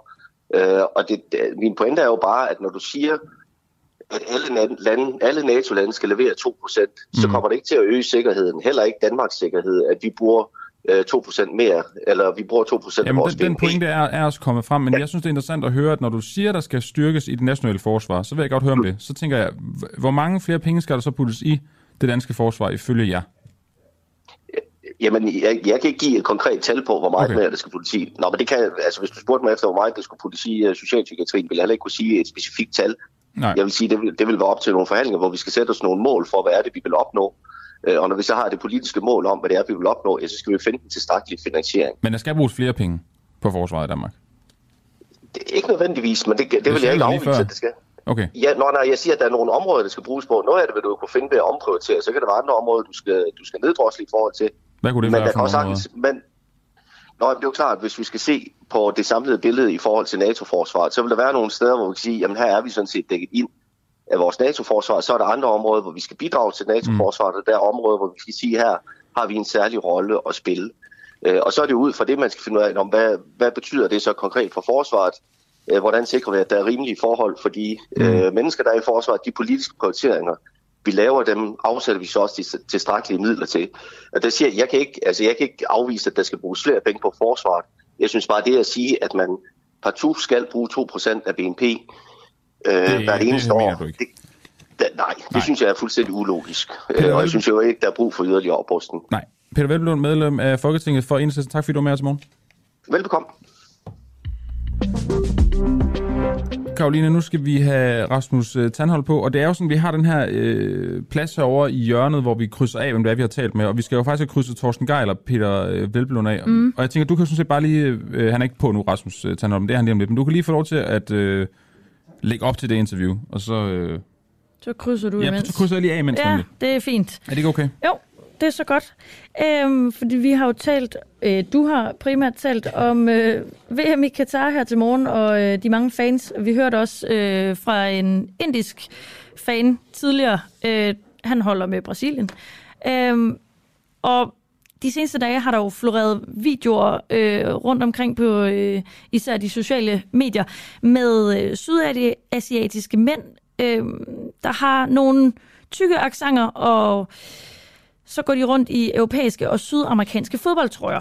Øhm, de her mange fans, og øh, primært mænd, er blevet udråbt som falske fodboldfans, og øh, er også formodet betalt af styret i Katar. Men spørgsmålet er bare, om øh, vi her i Vesten er for hurtige til at, tra- til ligesom at drage den øh, type konklusioner og øh, fordomme over for øh, de her fans. Vi har i hvert fald fundet en, en indisk Brasilien-fan, der har været det siden 2002. Præcis. Og som tog til Katar, lød det som, fordi han blandt andet kunne få den mulighed. Og Ja, man bare VM. gerne vil se noget bold. Præcis. Men altså, altså, i den her snak kan vi så godt måske diskutere, hvorvidt det giver mening, at man skal arbejde i otte år som migrantarbejder for at få den mulighed. Jo, jo. øh, sådan er det jo. Lad os byde velkommen til dig, Rasmus Sandholt. Godmorgen. Mange tak. Godmorgen. Øhm, Rasmus, øh, du har jo øh, været nede i Katar noget tid nu. Oplever du for, falske fodboldfans i Katar? Nej, det gør jeg ikke. Altså, det kommer selvfølgelig an på, hvordan man definerer det. Mm. Men altså, i Danmark oplever jeg også folk, der holder med Liverpool, selvom de ikke er født i Liverpool. Det er måske også en falsk fan, hvis det er, det, det, hvis det, altså, hvis det er definitionen. Men ellers så, så gør jeg ikke. Øh, Jeg kan selvfølgelig ikke vide med 100% sikkerhed, om øh, folk, øh, som jeg møder hernede, er betalt af Katar for at stå og juble. Men det virker jo unægteligt ikke sådan. Også fordi, at jeg har også været sammen med masser af mennesker, når kameraet var slukket, og hvor vi ikke stod og var i gang med at rapportere eller andet. Øhm, og der er det mit klare indtryk, at det her det er faktisk er folk, som øh, interesserer sig for fodbold, og som øh, måske har en anden fodboldkultur, end vi har. Og der kan man sige, at det måske er en anelse nedladende, at man står fra europæisk side og kigger på andre mennesker, som måske ikke synger de rigtige fodboldsange, eller er fans på en anden måde, end vi er, og så sige, at det er falske fodboldfans, blot fordi de holder med et andet øh, land i fodbold, end det land, de selv kommer fra. Fordi det er jo lidt det samme, som alle mulige andre mennesker gør, øh, måske bare med byer, øh, når det gælder Europa. Og det kan måske være svært for os at forstå, men, men øh, mit klare indtryk er, at øh, nej, det er ikke falske fodboldfans, det er simpelthen bare nogen, der kommer fra lande, som måske ikke har en fodboldkultur, øh, og måske ikke har et fodboldhold, der spiller specielt godt, og så holder de med nogle andre hold. Mm. Vi havde øh, Mads Byder, der er partner i Help PR og kommunikation med tidligere. Øhm, han synes, de her øh, fans ser meget iscenesatte ud. Øh, og det har jo også, den debat har kørt øh, i flere dage nu på øh, de sociale medier. Hvorfor tror du, at vi øh, i Vesten så nemt når til konklusionen, at den her fodboldfeber øh, i Katar må være falsk? Altså FIFAs præsident Infantino, som unægteligt sagde utrolig meget vrøvl i sin tale dagen inden VM, han kaldte det racistisk at sidde i Danmark eller andre steder og kigge på nogle mennesker, som du ikke har mødt, og kalde dem falske. Og jeg kender ikke Mads Byder, jeg har aldrig hørt om ham, men jeg siger heller ikke, at han er racistisk. Jeg siger, at hvis du står hernede og kommer fra slummen i Indien, Sri Lanka, Nepal eller Bangladesh, og der sidder en person i Danmark, som aldrig har mødt vedkommende, og dømmer dig som falsk fan, fordi du ikke er fan på den samme måde, som du selv er. Du ikke så har den samme fodboldkultur. Du ikke øh, drikker øl. Du spiser ikke øh, øh, svinekødspølser, og du øh, gør ikke det hele på samme måde, som vi gør i Danmark, og så sige, at det er ikke de rigtige fans. Måske har han ret, Infantino, at det er en lille bitte smule racistisk, fordi hvis man sådan dykker lidt ned i det, og det har jeg så gjort, og kigger på de her mennesker, så hvis du så ser på de her migranter, som vi så kalder dem, man kan også kalde dem expats, fordi sjovt nok så hedder danskere, der arbejder i Katar, de hedder ikke migranter, de hedder expats, men de kalder altså øh, inder og andre, der arbejder her, dem kalder vi så migranter. Det lyder sådan lidt anderledes. Men hvis vi kigger på de her expats, som jeg vil kalde det, som arbejder her, så er der for eksempel mange af dem, der kommer fra et område i Indien, der hedder Kerala, som ligger i Sydindien. Og det område er kendt for en hysterisk fodboldkultur, når det gælder sydamerikansk fodbold. Øh, for eksempel så øh, er det et sted, som når øh, politikere skal diskutere øh, politik, hvem der skal vælges osv., så er det sådan en ting i Kerala, at man først lige erklærer, er man til Argentina, eller er man til Brasilien. Det, det, det er en ting der, siden 1986, hvor de mennesker havde begyndt at få et øh, fjernsyn, så det rent faktisk kunne følge med i fodbold, det var VM i Mexico. Der er de fulgt med i fodbold, og de har været hysterisk vilde med øh, enten Argentina og Brasilien. Jeg har talt med masser af migranter, som, eller expats, som øh, taler om familie, der nærmest er altså, delt i spørgsmålet, er du Brasilien eller er du Argentina? Øh, ligesom nogen måske kan være i Danmark, når der gælder fodboldklubber, mm. men her er det bare lande. Og, og der, der, der, de mennesker bliver utrolig ked af det, når man spørger dem, er I falske fans? Nej, de interesserer sig for fodbold på en anden måde, end vi gør.